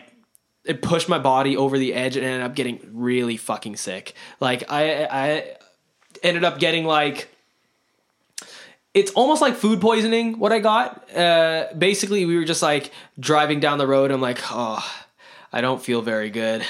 And then, uh, and then basically I told the driver, I was like, yo, can you just like pull over real quick? Um, so I, he like Pulls over. Pauses his movie, pulls over. um, pu- yeah, pulls over. Opens. I open the door calmly. I get out to the back of the car, and I just, like, look around. And then... just hold your hair back, you know. Yeah. Um, and I just basically, like, hurl, you know, like... And it's just... It hurts. Was it, it was, was it one of the ones where, like, you're, you're not even, like, heaving? It's just, like, you're opening your mouth and it's just coming out? No, I, I was heaving. It was it was pretty bad. Like, it, it was just not a fun or good experience. And, like... Is there a good vomit experience? Is that, like... A, that was a lovely vomit I just had. Well, okay, I've I've never been drunk before, uh, but, like, I've heard people tell me that when, they, when they're, like... They have been drinking and they throw up, they feel much better, so... Yeah, but that's that's more... That's more vomiting in general, like, because you, you get whatever is... irking you out. Yeah, right. There's, there's a reason you're vomiting. It's not your body just being like, screw you. Yeah, it's like, no, it's like no. I need to get this thing out. Yeah, yeah, yeah. So like here I am, I, I'm vomiting and like, and then I get back in the car and like, I'm just, I'm constantly hungry over there. Honestly, like whenever I go to India, I start, I always get really skinny because I, I just get so like repulsed by the food sometimes. Cause like there's nothing wrong with Indian food, but I've been eating it for over twenty years and the food that the people in my village make is just, it's all like oily and greasy and buttery. Right. And, and I just get so sick of it. I just, I stopped wanting to eat as much. Like, right. You're like skipping meals and stuff like that. Exactly. I have, I had such a, I had such a huge appetite, um, when I, right before I left for India, just cause I've been like exercising really, really hard. And so, you know, like just to give you an example, when I went to Thanksgiving uh, dinner with my, at my girlfriend's house, I had two full plates of like turkey and cranberry sauce and like mashed potatoes and oh, two I'm gonna, desserts. I'm going to pause you right there. You actually eat cranberry sauce. I have that has been at every Thanksgiving dinner I've ever been. Not a single human being has actually eaten it. It's because it was my first time eating at my girlfriend's place at Thanksgiving. Right? right? I did, wanted to just try everything. How did you like cranberry sauce? It's good. Like okay. It's fine. It's yeah. fine. Like I, uh, it's nothing. It's not my favorite. It doesn't blow my blow me away. But you know, child divorce. I have like two Thanksgivings a year. Not a single time has it's always bought. It's always there. It's never eaten. I, it's like it's like that thing everyone has to do. But then no one actually wants to eat it. As per tradition. It's like, it's like oh, we have to get the cranberry sauce. It just has to be there. I suppose. Yeah, I suppose so. But anyway, no, I had such a massive appetite. I would eat like six rotis or like seven or eight uh, when I first landed there. And then by the end of it, I would, I'd be like, I'm not going to eat this shit. Like my body was just not reacting to it well. Um, anyway, when I got there, um, or sorry... in India at this day, by the way, the, the day that I got sick was the day that we were also heading to the Taj Mahal. And this is on our drive to the Taj Mahal. This is actually in a different state called Agra, which is um, a two hour drive over there. And so on, I basically like passed out as soon as uh, after I was done throwing up. So I just passed out. I couldn't deal with the discomfort of my stomach anymore. I just passed out. And uh, when I woke up, I, all of it just like came back, like the discomfort, the, the the cold sweats and everything. And I was just like walking around like, uh, and even the shitty thing is, um, the crap, the really awful thing about that particular part of India is that the bathrooms don't have toilet paper. None of them have toilet paper because they, they basically clean themselves with just like this hose. There's like, luckily now India uses toilets, whereas before there'd be just a hole in the ground, but They they have this hose with this nozzle that you basically just like clean yourself with, and I was, it's like a poor man's bidet. Yeah, exactly. So I was just like, okay, so sure, you clean yourself with that, I get it, but how do you dry yourself? I'm not gonna just put on this like. I wish they had like a pressurized air hose uh, separately, so you just like shh. Oh, that'd be so uncomfortable. It would be awful. Just air drying your butt. Yeah. So, um, yeah. So I was just like, I'm not gonna walk around with like wet, wet. Well, especially like in hotter climates and everything too. It's wet ass is one of the worst things on the planet. Yeah. Yeah. So here I am just at the Taj Mahal. You know, going to the Taj Mahal was really cool. Uh, like there were monkeys everywhere on the, on our way in there. And like the security is tight. Like there are like multiple security checks, metal detectors, pat downs, everything. And, um, and this is not my first time going there, actually. When I was twelve years old, I went there as well. So it was kind of like, a, oh, I'm back here again, sick. But I imagine as a twelve-year-old, you probably didn't... Full, I don't want to put words in your mouth, but you, you're a twelve-year-old kid, so you probably didn't fully appreciate what the Taj Mahal is. And actually, uh, I was depressed uh, okay. when I was twelve uh, because... I, I don't know if I would call it depression, but it was the closest thing that I've ever gotten to, like, just, like, so... sad and just so like, ugh, don't want to do anything, right? The reason why was because um, in India, when I was, well, okay, so in India, when I was twelve years old, I was so homesick. Um, it was my first time being like, like really, really traveling like that before. Um, and it was just so rough for me because I just was so homesick. And, um, but by the end of the trip, I was like, you know, I'm fine here. I've acclimated. And, but the, the thing is, I was still so ready to go home, right? And then when I did go home, we, as we were driving from, you know, the house to Delhi, um, eight hours, we ended up missing our flight after an eight hour drive, after waiting for weeks, for over a month, we had been waiting. I had been waiting and we missed our flight. And I was just so like, oh, and at, you know, I was a kid. And at the time I was just thinking to myself, like, we were at the airport. My mom and dad are trying to talk to the lady there, and uh, they were just trying to go like, "Please, we blah, blah, blah, let us go." And um, I thought to myself, "What? What a great argument!" And so I thought to myself, in my twelve-year-old mind, "Hey, maybe if we like cry," I, I told my brother, "Let's cry as much as we can to basically like make these people feel bad to let us in." That's like some psychopath shit, right and there. And so we we you faked emotions to get what you want. So we start crying uh, as much as we could. Uh, we, we, no, we had like tears coming down our face and everything too. We were crying as much as possible. I saw, said to my brother, let's just cry as much as possible. He was ten at the time. And, uh, no, obviously that didn't let us go in. And so, um, we, we basically ended up like just going around Delhi and, uh, seeing all these different things like the Lotus Temple and stuff like that. But, uh, But I, I was like sad as fuck for that. But um, it, to be honest though, uh, when I saw the Taj Mahal, I was like, holy shit.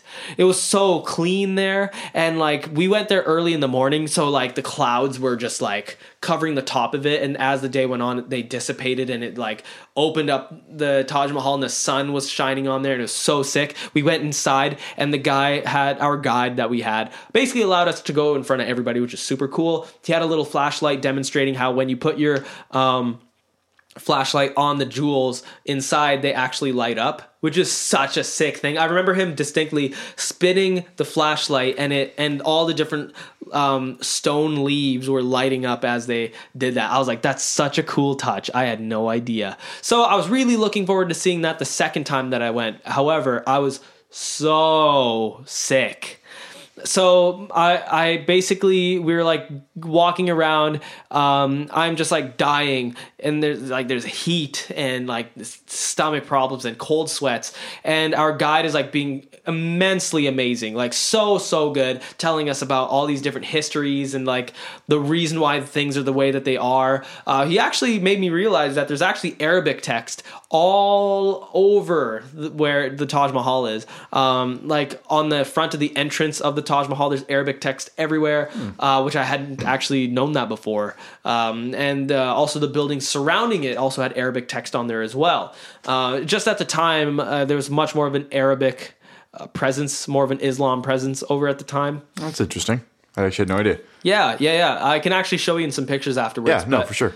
Um, the really crazy thing, though, too, was um, there was just such perfect symmetry with everything. And this was made like like... like hundreds of years ago with like no technology to aid well, them. That, that's what I was saying earlier is you had on your Instagram stories, um, at the Taj Mahal, there's like the two kind of like side structures or whatever. Like there's the main mm-hmm. and then there's the two side structures. Yeah. And one like, was a mosque, wasn't his guest house. Yeah.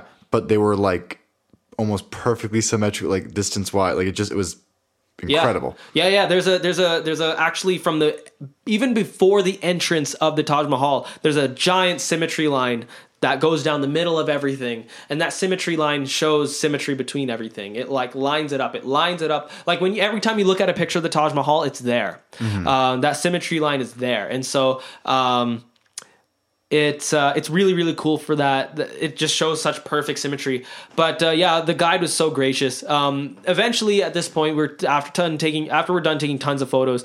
Um, I, I say to the guy, "Hey man, can you just like take me to a toilet?" And then as soon as I get to the toilet, uh, I I don't. I just wasn't thinking. As soon as I get there, no toilet paper, and so I'm just like, fuck this. Even though it, they they were like the cleanest toilets that I had seen in a long time, I was like, I can't do it. Ah, I can't do it. And so...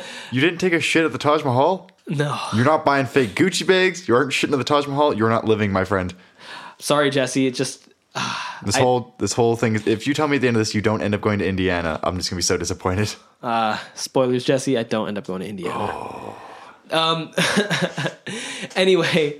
Well, it's been a good episode, everyone. I'm going to leave now. uh, so I basically say to the guy, I'm good, man. I, let's just go. And he, and I'm like, you know what? You could just go ahead. I'll find you later. So I just had to sit down. We've been walking around everywhere, and I'm just so exhausted. I just like sit down, and I'm weak. And then uh, my cousin K J comes up and finds me, and we're just like talking, and then we make our way up.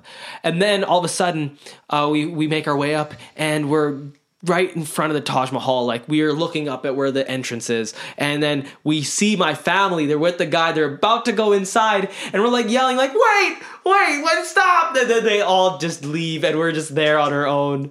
We're just like, they went inside without us, and we're just like sitting there down, uh, like looking at the entrance going like, we can't go in. We ha- we we'd have to go with all these people, and that would take fucking forever. And I'm just like sitting there like miserable, just like, I am so sick. I need to... You got fucking home alone at the Taj Mahal.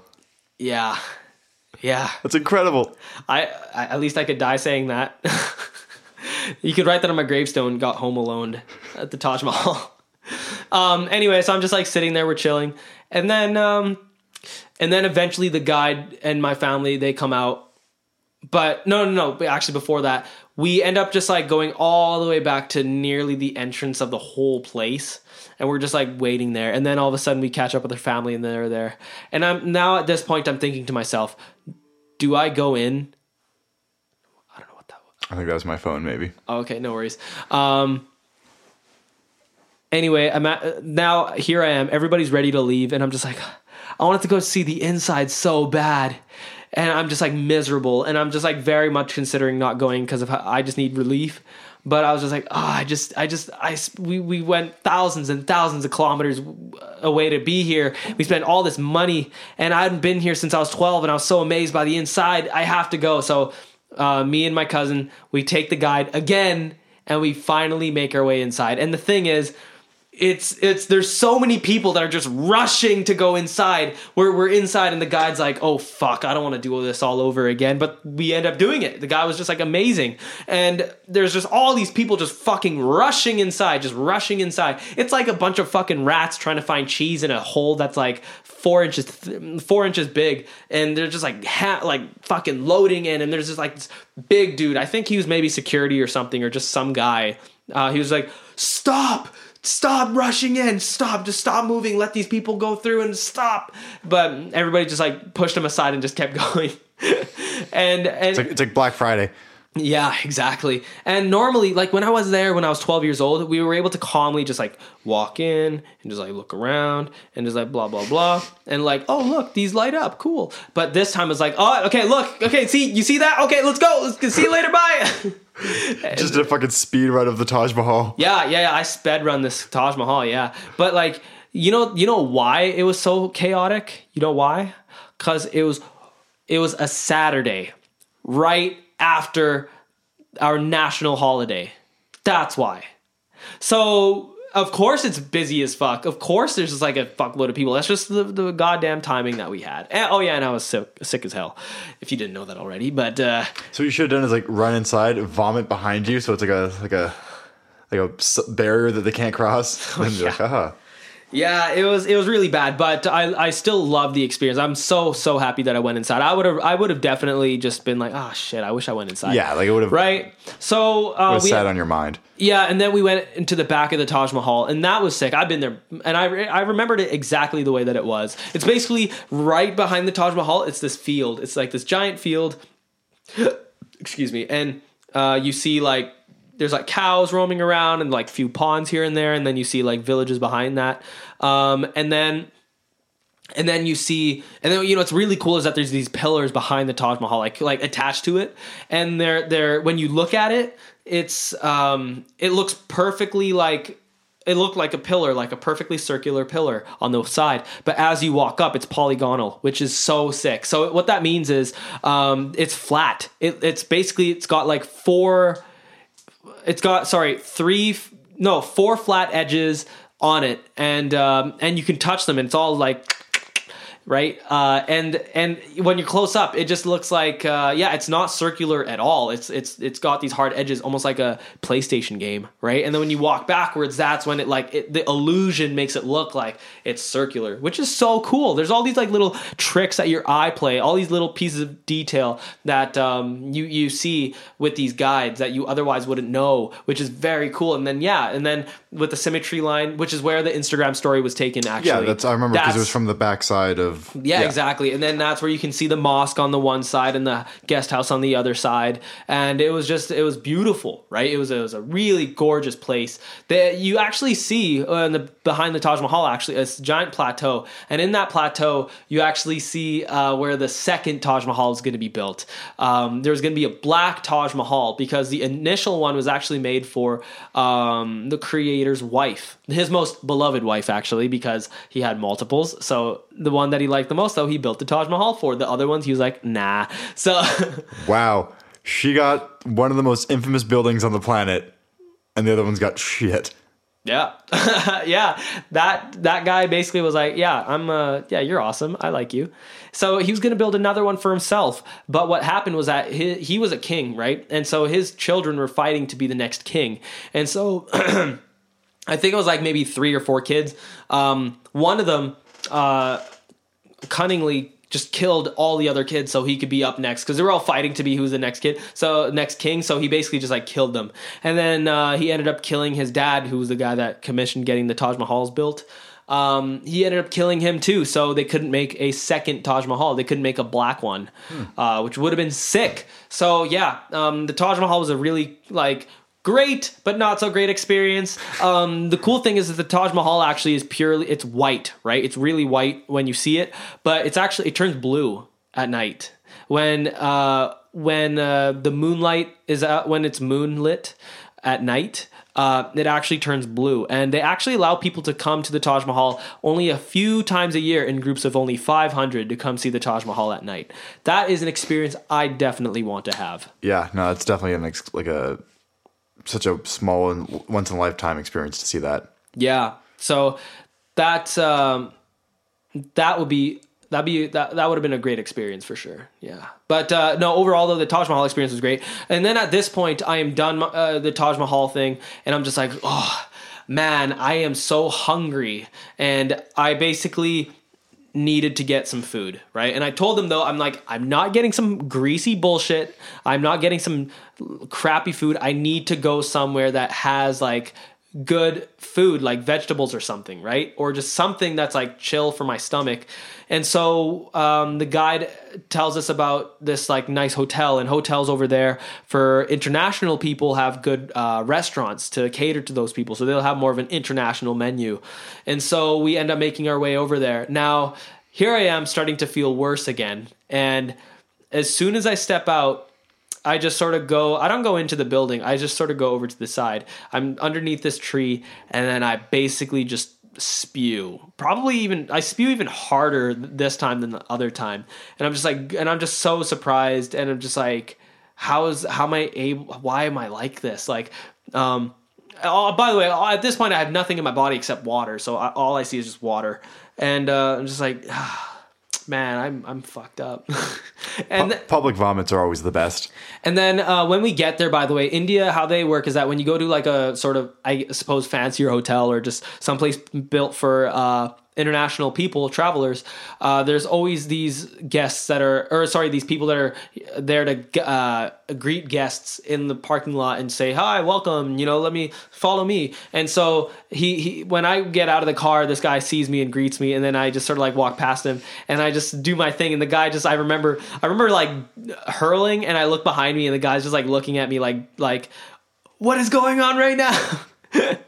It's like hello hello pleasure to meet you. Yeah, so it was like really bad. And then I go inside, and then um, I'm looking at the menu, and they have cornflakes. And so I basically, uh, I like, I, I, I may, you know, I clean myself in the bathroom. I sit down to have some cornflakes. Very, very chill. Everybody's eating their regular food, and I, just, I have a second bowl of cornflakes just because it's like clean. It's like it's like uh, it's like calmer food. It's, it's like, easy for your stomach easy. to process. Yeah, exactly. It's easy. It's like it's like you've never been this, but when you're extremely hungover, crackers. Best thing ever. Just eat a bunch of crackers. Gets the stomach going. You're good. Yeah, I suppose so. Um, but uh, yeah, and then I have this like sort of like chicken. It's like this slab of chicken with like steamed vegetables and rice. I didn't eat it, a whole lot of it actually, but like it was the only thing on there that I was kind of willing to eat. Um, and uh, yeah, and then uh, and that was that for yeah. So that was basically my Taj Mahal experience. After that, I I kind of got better. Yeah, I mean. It, it, I don't know. It just seems like you were setting yourself up for like a stomach shock. Yeah. Like with, with how you eat here, and then you're like, let's go here where it's a completely different dietary style. And then, well, I mean, I've eaten Indian food for like a good part of my life. Like that, that is a thing that I've done a lot of. Oh, I know, but, but, uh, but it's just so fucking greasy and oily over there, man. It's just, it doesn't sit well with me very well to eat, be so consistent with that. And I'm not going to lie. Like I, I, it's not like I don't eat pizza around here. It's not like I don't eat burgers and shit. I like eating that kind of stuff. It's tasty. It's good. Um, but nah, it's just, uh, it's, it's a lot for me to handle. You know, my body is very reactive to what I do to it. If I'm, if I'm being shitty to it, it'll be shitty to me. If I'm doing really good with it, it'll be good to me. So that's just sort of how it is with me. All right. So you've left the Taj Mahal. Uh-huh. You've gone and had your sweet bowl of cornflakes. Yeah. We're at the end of the second week. Yeah. We're pretty much near the end of the second week. And then we find our way uh, and then we're heading back for the wedding. Is the wedding in the third week? Uh, yeah, wedding is third week. Yeah, yeah, exactly. So we make our way down to, uh, we make our way back to our, our place.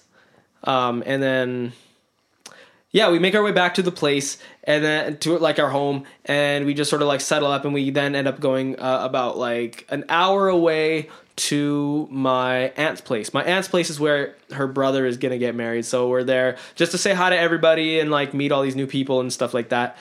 And, uh, yeah, it was kind of a cool experience. Uh, that's when, that's when, oh wait, I forgot about one thing. Before I get into all of that, I just wanted to say just very briefly, after our Taj Mahal trip, after like by the end of our Delhi thing, that was like four or five days or so. It was so fucking sick to go into their mall, cause their mall. Oh, I remember seeing, yeah.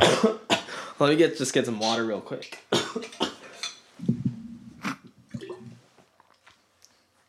Goddamn. Oh yeah. Oh, fresh Canadian water feels so good after a trip to India. I'm not gonna lie, but anyway, we end up going to the mall in New Delhi, and New Delhi malls are so wild. Okay, look, comparatively to like a regular Canadian mall, there's no difference, but in an, a New Delhi mall, when you've been around, like when there's dirt everywhere and it's just like this crazy chaos. When you and, and also since my brother and I were in villages, right, and we look like the way that we do because we're from a city, um, people, they'll look at you, they'll be like, oh, they're not from here, especially because like I have a nose ring and my brother has long hair. But because we were in New Delhi and we went to their mall, we finally fit in. We finally go to a place where we're like, my people. Exactly, exactly. Yeah. The first place that we went to was Starbucks, and we were like, look how fancy this place is. Oh my God. It's like, you went in there, you ordered yourself a fucking pumpkin spice latte. It was great. Hey, it was November at that time, so no more pumpkin stuff. Damn, what but, a shame. But uh, it was crazy because, um, yeah, it was really, really cool because uh, um, it was just, it, it was like being back home, but it wasn't. You know, it was, it was really weird. It was kind of, it was really comforting. To it was like there. Kind of like a blend of the two cultures, yeah. In a way. Yeah, yeah, exactly. And uh, you know, whenever I'd ask for a drink and I say my name, they know how to spell it the first. The first time. I, I get what you're saying, but it just seems like you've got a very, I find, easy to know name. Like I've, I've known several Deepaks in my life. Yeah. I, that, you know, that one's not one that always struck me as like, oh, how do you spell it? Yeah. Well, I mean, you just sort of follow the consonants and vowels. Yeah. There's nothing really crazy. I mean, the K on. Might throw someone at the end. I guess, I guess uh, like white people are just like, oh yeah, P O C. In all fairness, our language is fucked. Where C's and K's are like, man, we're just going to change whenever. True. Yeah, true. Mm-hmm. Um, but anyway, though, yeah, let me see. Um, yeah, so we're just at this mall. It's like really crazy. My brother ended up buying two um, Jordans, um, a, uh, an orange one and a white one. And each Were of them, they legit? Yeah, yeah, those yeah. are one hundred percent. Yeah, yeah. And they cost about like nearly three hundred dollars each. Like Ooh. three hundred Canadian dollars each, and he bought them. Um, so he has that now. I ended up buying these fake glasses for like, pfft, I don't know, like ten dollars. Uh, just because I thought they looked kind of cool. And then after that, we ended up going back to the village, um, which was sick. Um, that's where that's where we also... Um, that's where we celebrated Diwali, by the way. Like, where we were... We, like, uh, shot up a bunch of uh, fireworks and stuff. Oh, by the way, I'm getting this backwards, by the way. We went to this vi- particular village where my uh, uncle was getting married, like, before Delhi. We went there once before to shoot fireworks and stuff. Then we went to Delhi. And then after that, we went back. So, yeah, yeah, I missed that. But, yeah, we went back. And then that's when the whole wedding stuff started. So we started wearing all these, like, sick suits and stuff like that. And that's where, on my Instagram, you see all those cross-dressers, like, doing all that dancing and shit. That's where that happened. That was so fucking sick. I was hoping for some context on that. Yeah, yeah. It's called a Jago. So basically the Jago is a celebration, uh, just like a pre-party. It's like a bachelor party, but just like for Indian people. And instead of just all your homies, it's it's it's like you and your family and your friends. And it, it could be a variety of things. It's just this particular one. They just had a bunch of cross-dressers just dancing and like doing that. So what happened was at this village... Um, Oh, but actually, before I get into that, um, before we went and did all that, I was getting pulled aside by all these different women over there. Um, basically, all these women kept, like, pulling me aside and be like, hey, you should come over to my place and stuff like that. You should just say hello to all of my family and stuff. I'm like, okay, sure. Like, every single time somebody would ask me something, like, hey, you want to do this? I'd be like, yep. Every single time. That's not how you get in trouble at all in any way. So, like, the first few times I did that was cool, right? Like, um, just, uh, like, a couple of dudes from the village would be like, hey, you want to go on a motorcycle ride? I'm like, sure, yeah. Um, and uh, they're, and I was, like, playing with my two-year-old cousin. They're like, you want to bring him, too? I'm like, sure. Uh, is anybody wearing helmets? Nope. Is this two-year-old just sitting on the front of this motorcycle? Sweet. Going at, like, fifty kilometers an hour? Sure, yeah, that's what happened. We could just go on a ride. And then uh, my little cousin, I love him so much. He's so fucking cute. He was, like, asleep. on the front of this motorcycle.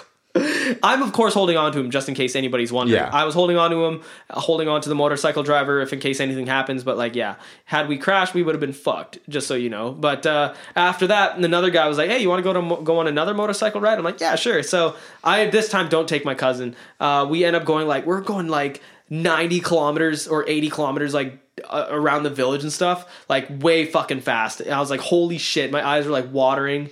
Um it was so crazy. That was super obviously that was a stupid thing to do. Even going on the first one was stupid as fuck. This is even worse.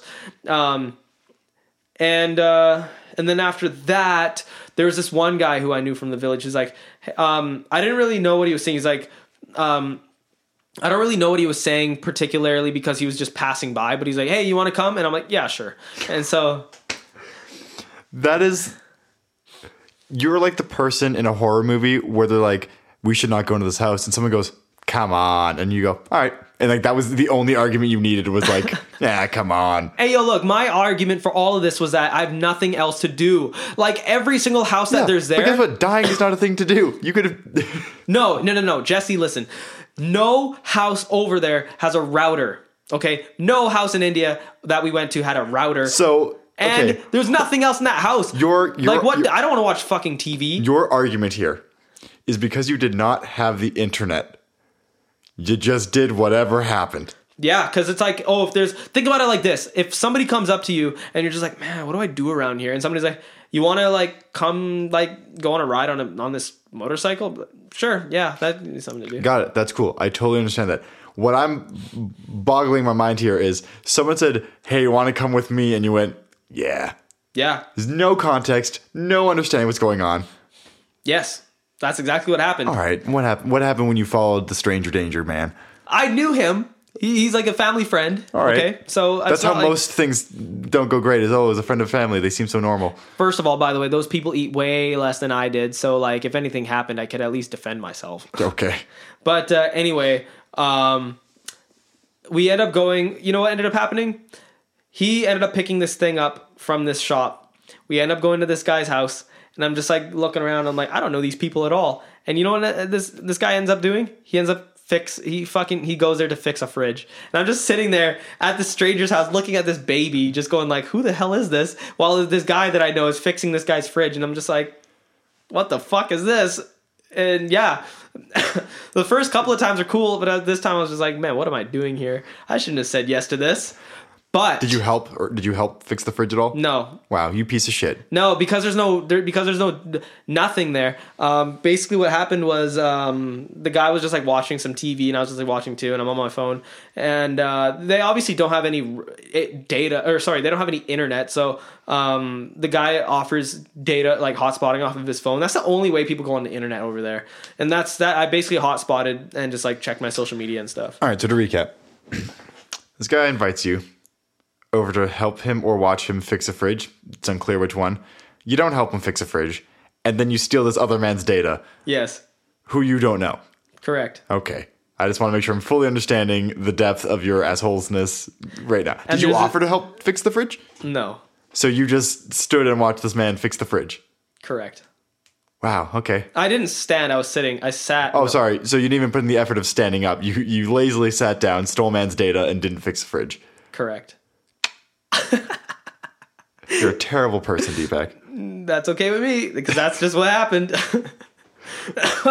So um yeah, so that was kind of sick. Um uh, yeah, and there's just like this baby just staring at me, and just I'm just like, hey, what's up? Anyway, such a weird ex- okay, just go on. So, uh, yeah, so um baby's coming over. No, sorry, what the hell am I saying? No. Okay. So no, this guy, I'm over at this guy's house. His baby's staring at me. And then the guy's finally done. And then we end up going back. And then how, how long did it take him to fix the fridge? Like an hour. Okay. It's not that bad. It's okay. Not bad. No, but still like a long hour, dude. Could have been faster if you helped him. Moving on. I'm not going to. No. Anyway. Um, then I head home, and then it starts. That's when I, that's when like all these cross dressers are like dancing, setting up their shit. Oh yeah, before they do that, what they do is they actually like uh there were two of them. This happens every single time at a, every Jago, okay? There's two women, in this case two men dressed like women. They put on they they like get this like colored powder and flour, and they basically make this like square design. Maybe it's like twelve inches by twelve inches.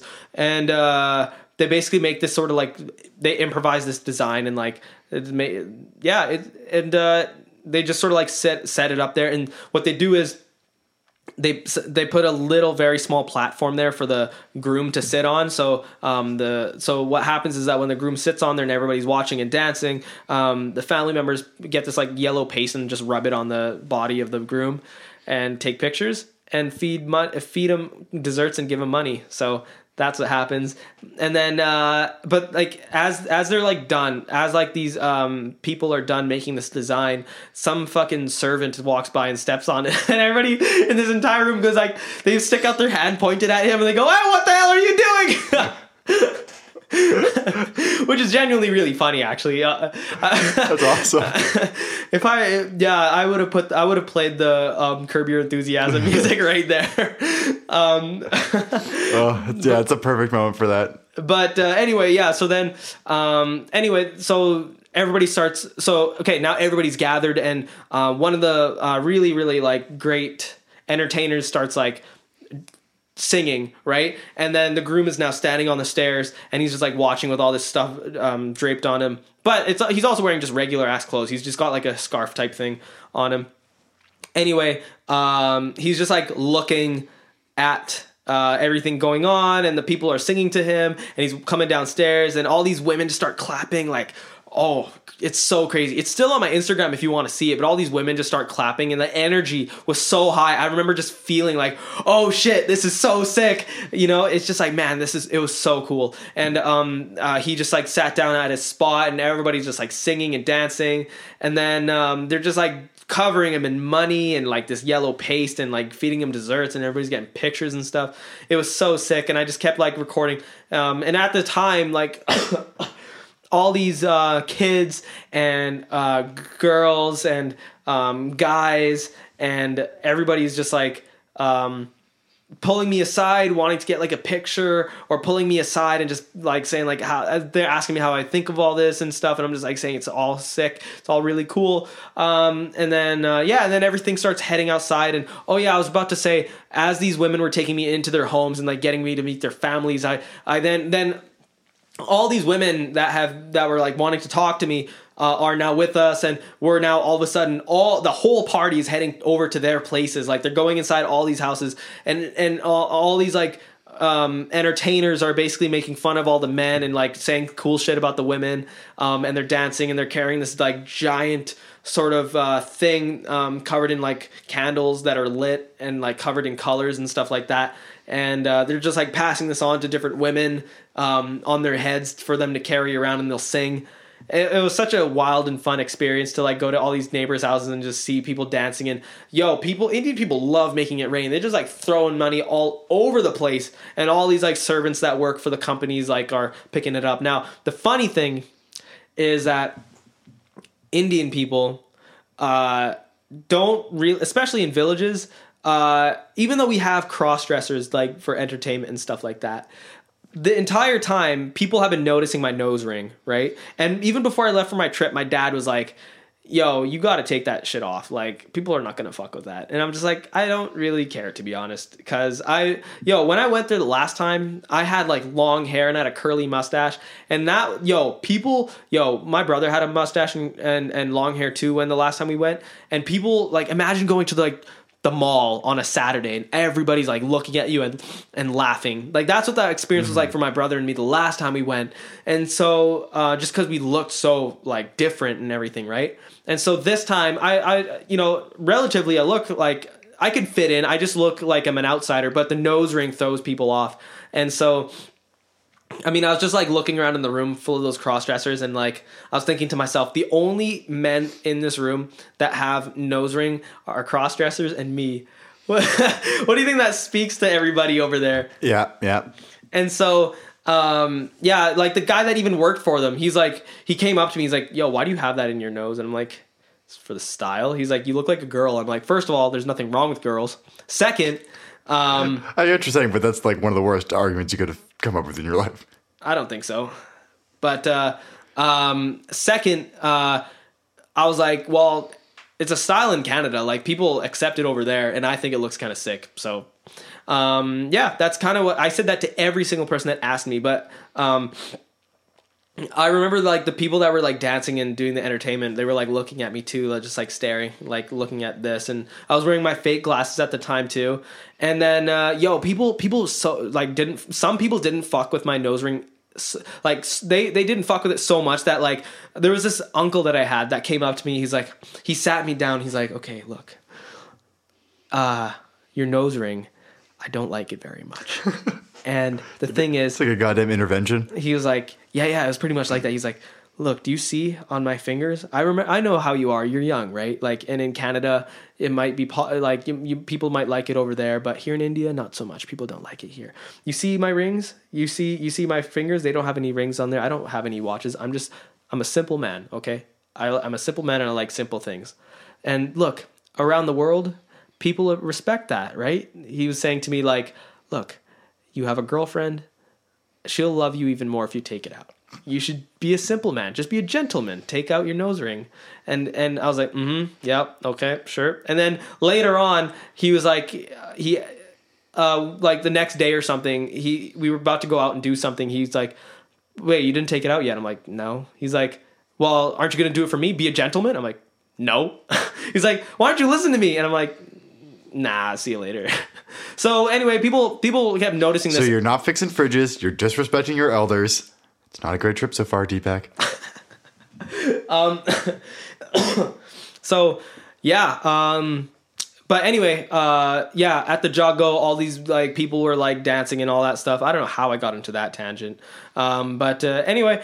It was just a wild experience. After that, we ate some food. I, I my stomach was feeling definitely better at that point, so I was able to like scarf down a lot more food. But like, oh, and then after that, after we were done eating, um, this whole thing led to like this giant, just sort of like nightclub outside in this village. It was like what the hell is this? It literally looked like it was pulled straight out of Sapphire and fucking plopped in the middle of this village. It looked so uh, legit. It was crazy. And uh, the whole party just like went down over there, and all these different entertainers were just like dancing and laughing and stuff. And then eventually everybody made their way down over there, and everybody was like dancing and throwing cash. And uh, my little cousin was dancing.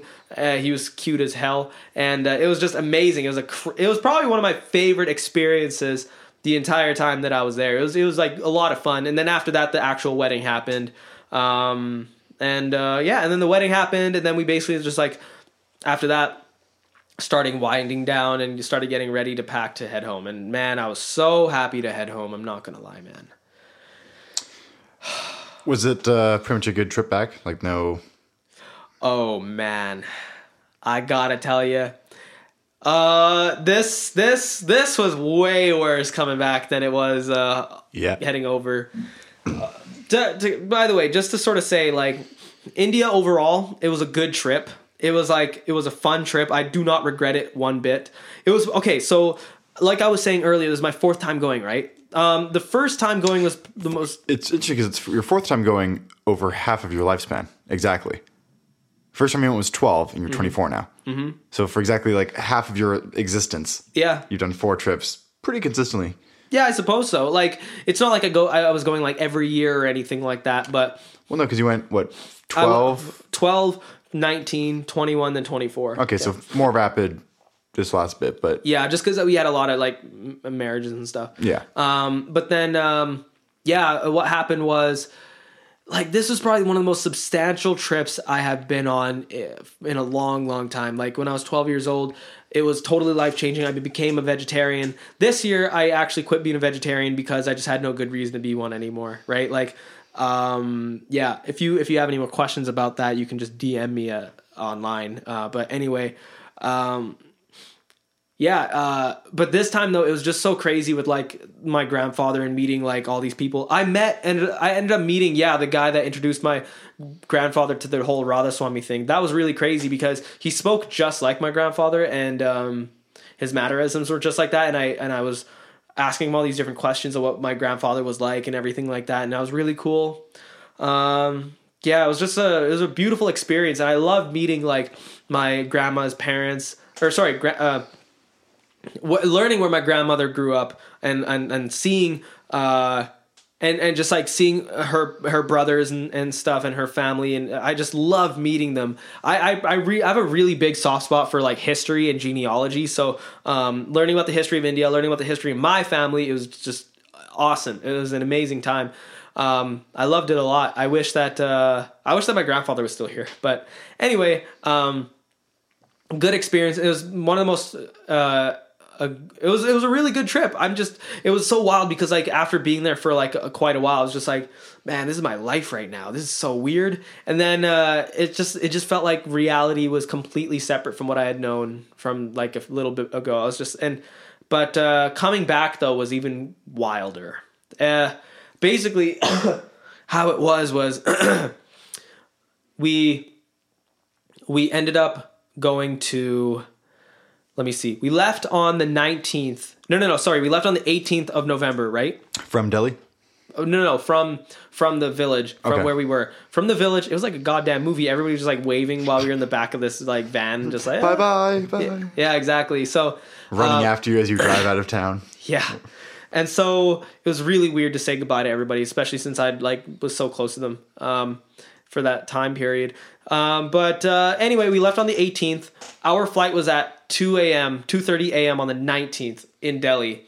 So eight-hour drive there. We we hit Delhi right around like ten o'clock or so to make it's for our uncle could make his flight back home. And then our flight was at two a.m. Uh, so we were there for like five hours and then nine-hour uh, plane ride over to uh, London. Now, it was an Air India um, plane. Oh, so you're going the... Yeah. Other way now. Yeah, yeah. That's yeah. interesting. Okay. We we were basically we basically our trajectory went over top of the world. So um, what happened was I as soon as I like as soon as I sat down, I knocked out. Like I legitimately just like knocked out because I was just so fucking tired, obviously. And at that time, it was like it was uh, like two or three in the morning, and I'd been up so late. Um, and we've been consecutively getting up so fucking early for stupid reasons. But anyway, um, yeah, I just knocked out. I didn't even hear the, like the, oh, this is where the, this is where the emergency exits are. I didn't even hear that. I just, so I woke up, uh, two hours remained. You would have woken up and been like, how do I get out of the plane? I'm screwed. Yeah.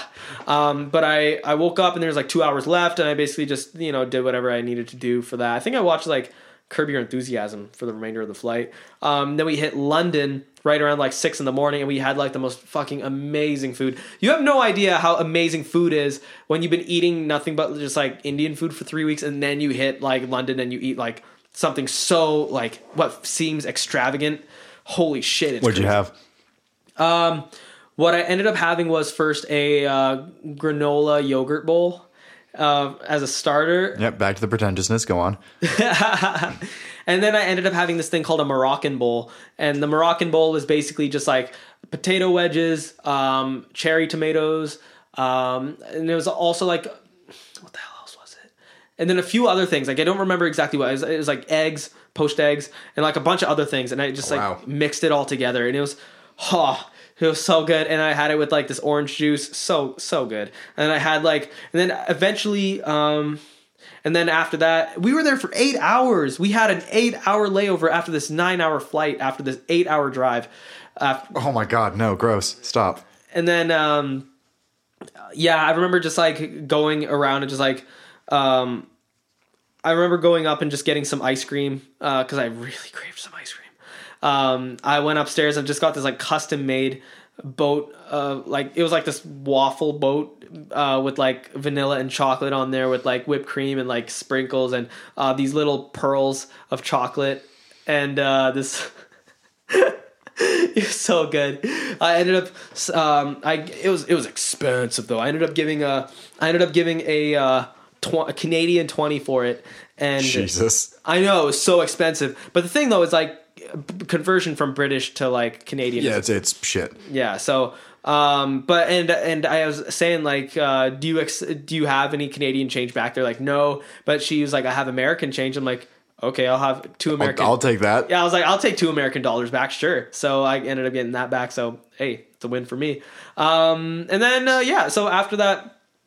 After that eight-hour layover, after that five-hour wait at the airport, after that nine-hour flight, after that eight-hour drive, we finally go on our nine-hour flight to Vancouver, over top of the world, and we hit Vancouver. Holy fuck, dude. It's so wild to be back in B C. It's so, so good, man. Like, feeling that brisk air, just seeing the mountains, just, like... Like I was saying earlier, the vibe of India is like very sort of like warm and yellow. Canada, blue, right? Yep. It's blue. It's got a very cool vibe to yep. it. And that's Canada for you. And oh my God, like huh, I ate at, Bur- at Vera's Burger Shack and I, it was my first time eating beef in three weeks. Holy fuck, dude. It's, oh my God. Felt so good. It felt so good to eat a piece of beef again. It was great. Uh, I was telling some of the people that I was messaging in India, I was like, yo, look, I ate a cow. And they're like, ew. It was wonderful. Um, and then, uh, yeah, and just getting Tim Hortons again, being able to just like, oh, oh my God. I was able to like, be like, oh, I crave a smoothie. I can get one. Just such an amazing yeah. feeling. Cause like I, in Canada, I love being independent in the, in the fact that I can make, I can make my own food. I can drive wherever I want. I can spend my own money. But over in India though, um, everybody else is like getting you stuff, right? Like, um, my uncle was just paying for everybody. Right.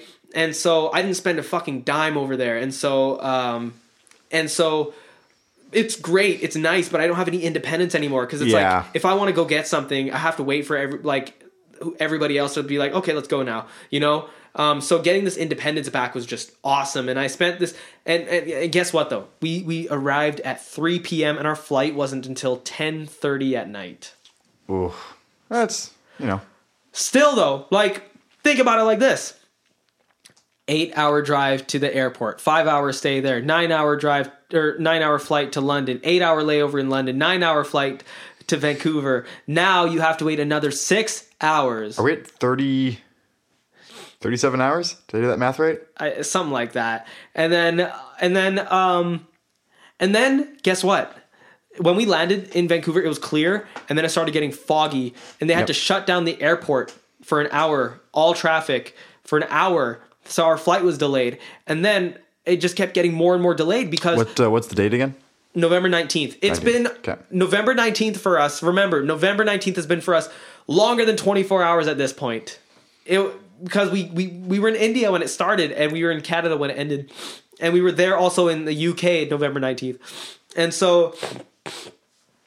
It was just, uh, it was, it was mind boggling, like legitimately, like just mind boggling. And then, um, let me see. Yeah. And then it just kept getting delayed because the, uh, the plane was coming from Kamloops, but they were having fog over there too. So they couldn't leave. And our flight just straight up wasn't showing up. It wasn't until about eleven thirty at night. We got there at three, left at eleven thirty, and we touched down in Kelowna at twelve thirty. Touchdown in Kelowna at twelve thirty, and then finally make it home, and you have no idea the smiles on our faces when we step inside and we see our Just, home again, and it's warm, and there's all the food I could ever want, and my car is there, and uh, I was just so happy to be home. I literally saying that, I just relived that moment all over again. Oh my God, it was such a good experience. And now I'm home, and I got bronchitis. One last parting gift. Thanks, India. So, um, yeah, that was that. And that was my trip to India. It was, I'm sure I left out a lot, but like, man. I mean, three weeks is so much to remember off the top of your head. And yeah, I was, before this whole episode, I was thinking to myself, like, how am I, how am I going to remember all this? Yeah. No, but it sounds like you had a hell of a time. And like, I mean, specifically like the the moment with your grandfather's ashes just sounds like such a special and, and, and beautiful moment. Yeah, by far my favorite moment was that. one hundred percent. Like, um, yeah, that was my favorite moment of all the whole thing. Nice. W- yeah. When are you going back? Next oh week? My God. People were asking me this when I was over there. I was like, what the fuck, dude? I am not, no, I am not going back there anytime soon. Like, in, there's nothing wrong with India, but I'm just like, yo, man. I'm going to laugh when you get a message next week being like, hey, we're getting married. Come on by. Yeah, right. People were asking me about marriage all the time and shit. I am not, no, look, see, for me, marriage ain't a big deal. Like, I'm going to, I have so much stuff I want to do still, right? And uh, I just don't plan on getting married in like two years. Not at all. No way. Um, that's like, that was the age of the guy that just got married, mm-hmm. twenty-six. And I'm just like, nah, I have other shit I want to do still. So therefore, yeah, I, uh, nah, India was great. I, I, I still recommend everybody to go there at least once in their life. It is a wonderful experience. And the thing is, like, I may have been bored of the area that we were at because I've been there so many goddamn times, right? And I'm so familiar with that at this point, but everything that I truly enjoyed was always the new shit. And I've always wanted to go to India, but just like all the stuff that I haven't seen yet, like Goa. I want to go to Goa where the beaches are in the water. I want to go to the, the north where the Himalayas are. I want to go to Nepal, right? Like, that's obviously not India, but it's like very close to it. Um Um, but I want to go to where the mountains are and stuff. I want to see parts of India that blow my mind like that, because India is a very densely packed place. It's incredibly vast, but it's very, very densely packed. Um, and so I just want to experience all the things that I don't know. Well, and there's, there's a lot of cultures there. Like, it's, it's a lot of vast different cultures and, and languages and people in such yeah. a small area. Yeah, yeah, yeah. There's a lot of uh, a lot of culture there for sure, and uh, I just want to see more of it. And I also want to go with like people that I just want to go with like not such a large group of people, because you know coordinating all that can be very, very tiresome and slow and clunky. Just like you know, like me, somebody else, and somebody else would be just like yeah, great three, experience. Four people. Yeah, exactly, yeah. exactly. Way easier to coordinate, right? Very, very easy. So. Um, that, that would have been, that is what I want to do next. If I'm going to India, I don't want to go like back to Punjab ASAP. I would rather, like, of course I want to go back there and just say hello to everybody, but, um, I want to go and see like the north, and I want to go see Pakistan too. I also want to go see the south. I want to go see also like, yo, my family, real talk, they, when they were growing up, they had like really raw houses. What I mean is they were made out of dirt and clay. Like every time it rained, they had to rebuild their house. Jesus. Yeah. Yeah, so I wanted to see that uh, at this point, and to, to and to like go from like cl- like dirt and clay houses that had to be rebuilt when it rained to like where we're living now is insane. Like that's such like that's amazing. That to me blows my mind. I'm able to like have the opportunity to do this, to speak to you, speak to the people that are listening to this. And that I, I don't think I would have been able to do that because like the things that I learned, the way that my brain processed all this stuff that I learned from the internet and from the people that I know and all these new ideas, just I feel like I'm much more expanded as an individual versus if I was to just live in India, because living in a village, you don't have that type of access. The internet is not a thing that people go on to all the time. Yo, real talk. I taught somebody how to use a goddamn toaster over there because they didn't know how it worked. But you just push the thing down. Yeah. And then, you, then, the, then you toast. See, the thing is they don't know that. Granted, I don't think anyone knows what the dial does on a toaster. The one to seven orders, no one knows what that does. That's a that's a how how cooked you want it. Is it though? Yes. Because it's always been lies, no matter what I what I said it to. You need to get better toasters, my guy. Maybe. But um, no, like I was teaching my aunt, she was like scared of the toaster because he's she's like, oh, you just put press this down, and you just put these in here. Do I put it in like this, like that, like this? And I'm like, no, you put it in like this. You press the button. She's like, how do I get it out? Is it gonna just come up? Oh, I'm so scared for when it comes up. And so and so we basically just like waited there and we were just like talking and it came up. She's like, ah, and um oh, and then it's so precious. Yeah, it was really weird to say that I could I, I taught somebody how to use a toaster, but um. Yeah, no, uh, I actually taught some some other people that too, actually. And honestly, like by the end of the trip, I was You're just like the toaster messiah. Yeah. At, at, by the end of the trip, I was just like eating like cereal and, and toast because like my, I needed some something chill for my stomach. All right, hold up. I, I, I've got some questions here. Mm-hmm. So you're teaching people how a toaster works. Uh-huh. Did they already have the toaster and they didn't know? No, we had to buy a new one. Okay. Because that was what was confusing me there is like that. You or did you bring a toaster and be like, hello, let me teach you the, have you heard no. the good news about the toaster? Let no. me let me en- embellish. That's not what I'm looking for. I'm tired, whatever. So yeah, we bought a toaster over there. We had to we had to basically like say what kind of toaster we wanted. It's not like, oh yeah, sure, toaster, yeah, here you go. It's kind of like when you go over there, you're just like, I want a toaster. And uh, the initial one that they showed us was like this thing that it's, it's like a grilled cheese maker, you know, like those flat ones. Oh, like you put, a, like you yeah, you close it. Yeah, exactly. We were like, nah, we want those ones. Almost that, like a like a waffle iron type deal. Almost, almost. And yeah. The one that we had though, uh, we were like, okay, no, we want one that will uh, you sit it down and then you just press the button, it shoots it up. And so we had to like kind of search for that because it's not so common in the villages that we live. So, but yeah, no, we got it. And, um, but yeah, no, coming back to Canada though, being able to like use all this stuff, I greatly, greatly appreciate the opportunities that I have. Cause I honestly, like I wouldn't have any of this shit if I lived in India. Like I would not have a black glitter wall if I lived in India. That's for sure. Well, I'm just looking like doing a three sixty this room. There are three guitars. Wrong. There's, oh, there's more. One snuck up on me. I got I got flanked by the guitars.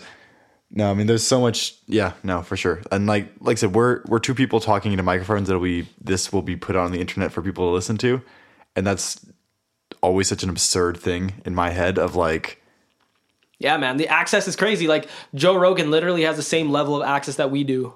Yeah. To get up there. Yeah. Which is nuts. And and in India, you have that too. Like people in India, they're like really climbing up. We have YouTubers that are very, very popular um, yeah. that are based out of India. But the thing though is that they, they, they created those opportunities for themselves because they were curious and they like found the way to do it. Right. And uh, I'm sure I may have done that. I, I just can't say one hundred percent, but I may have been able to do that had I had my mom chosen to stay there. But at the same time, you might not have wanted to. Maybe, you know, yeah, I mean, who knows? I don't know. My personality could have developed differently. Yeah. You know, you might not have been interested in music. You might not have been interested in, you know, content creation, stuff like that. Yeah, no, it, it would have been different. It would have been different, I think. Uh, I don't know. It, it's all speculation. It's really hard to say. But uh, no, I'm, I'm, I'm really happy to be here back in Canada. I'm really thankful for my trip and experience over there. Uh, we all we did it all for him. If if it wasn't for my grandpa, we wouldn't have gone there this year at all. But uh, yeah, twelve years after going there uh, the first time at the age of twelve was probably the most substantial experience that I've had uh, since going there the first time. The previous two, they were like weddings, but honestly, like I kind of forgot about them. Like I forgot about mm-hmm. like what, what I did and like shit like that. But this time it just felt different. Well, no, I mean, there's there's so much more of a emotional weight for the reason you you're there. So everything you do there is more substantial yeah. because of it. Yeah, totally. Yeah, totally. It was crazy. Yeah, it was nuts, man. It was so sick. Well, I'm glad you had a good time. Thanks, man. Yeah, that was a that's a lot to unload there, hey? Yeah. How long have we been going for? I've not even looked at the timestamp. Uh, two hours. Damn. Yeah, two hours. That's crazy. And you and like I said, you probably forg- you probably didn't bring up a lot of things that you forgot about. True, such as my brother rescuing a cat. Okay, please, no, no, we can't. You need to explain that one. That you can't just drop that little nugget and then just fuck off. Okay, so uh, my family uh, is branched out into different villages in India, right? So my mom's sister, one of them, uh, lives in this village called Kapurthala, and her husband died a few years ago, and her kids are in various parts of the world. Right? Some are in Spain, Canada, blah, blah, blah. So uh, we went back to their house. She hasn't been... My my my aunt and her son haven't been back at that house for a long time. They're doing construction. But when we went back there to visit, there was this... Uh, it's like it's like in the middle of construction. And, it's, and, and, and the thing about houses over there is like they're not like how they are here where there's like insulation and and and, ab, and, and seals from the outside exterior. Like... You and I could be literally talking like this and we won't know if it's sunny outside or if it's snowing. Yeah. But over in India, though, the separation isn't there. It's literally like, um, here's a, here's a house made out of cement and there's a door attached to it, but it's not like there's any seals sealing. Or anything. Yeah. Yeah, exactly. So it's literally just sort of like a, uh, it's like just a there. Box. Yeah, exactly. So um, there's a gate. And in those gates, there was like these little holes that are like maybe like what, uh, five inches across or so, enough for a little kitten to sne- to sneak in, right? So uh, we end up going to this house, and all of a sudden we hear this like really weird noise, and we're just like, "What the fuck is that?" And uh, it's not what you think a kitten would have sounded like at, at all. I'll put in an audio clip of what we heard because I recorded it on my phone, but it's like this like it sounded old. But it sounded like this.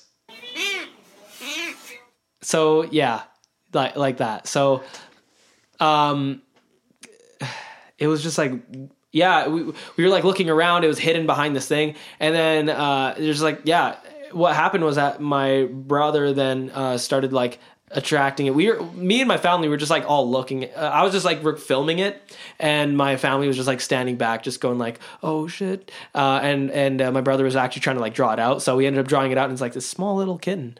It, it looked kind of dirty and everything, but my brother, but my brother was like, "Go get it, like a bowl of milk," and this kitten started to come out and start to like drink this bowl of milk.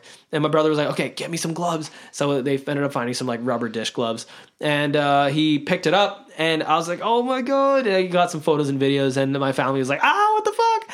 Uh, it was my first time seeing a kitten in India before, actually.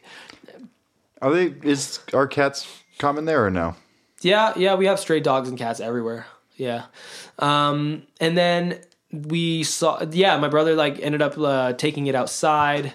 Um, my, my brother ended up taking it outside and like leaving it somewhere, but it just started to go back right into the house. And so he took it outside again, but left it in front of somebody else's house.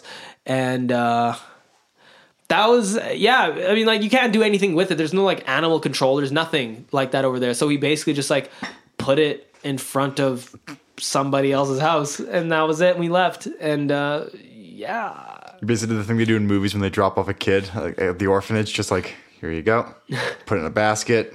Yeah, kind of. Yeah. And then, uh, we, and we went to somebody's house, uh, you know, actually the, The person's house that we went to was actually the guy that ended up getting married the first time we went to India. So we oh. went to that guy's house. And then as we left and we were done taking pictures and we were done talking, we left and we saw the kitten that we had dropped off. And it left and it was the last time we saw it. Spooky. Yeah. Yeah, that was my little, uh, yeah. So that's that's my brother's... Uh, cat rescuing rescue. Story. Yeah. Nice. Yeah. Nice. So well. That was that. Is that is that how you want to end this on that lovely nugget of cat ending?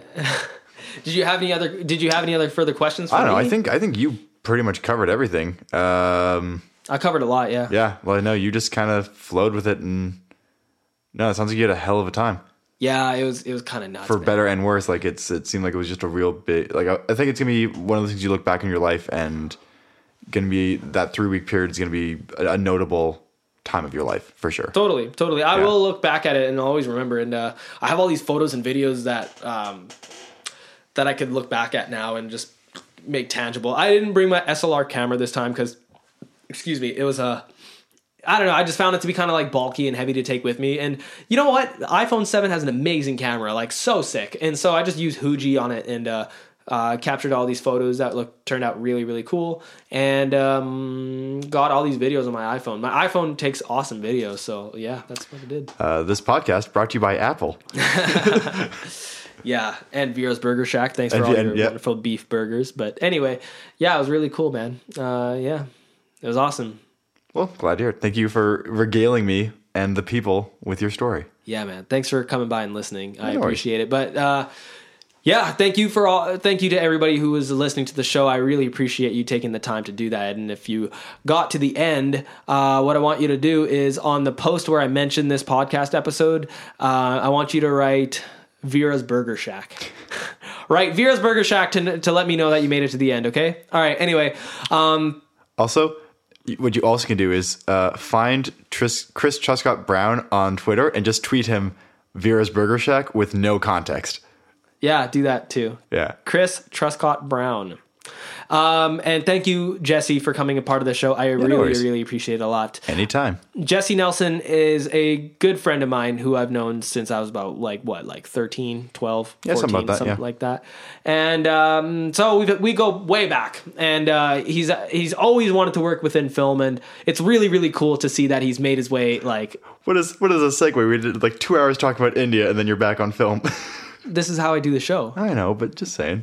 So anyway, it's really cool to see my friend um, doing what he wanted to do. He didn't go to film school or anything like that. He just did what he wanted to do. And he made, you know, he, he made what he wanted. He did. He's doing what he's wanting to do. So um, real big kudos and props to him. I, I want uh, I want to see uh, more people do that because I think, you know, life is too goddamn short. Also, it's really fucking long if you're just bored all day, so why not do something with it, like yeah. what you want to do. go go fix a fridge, whatever.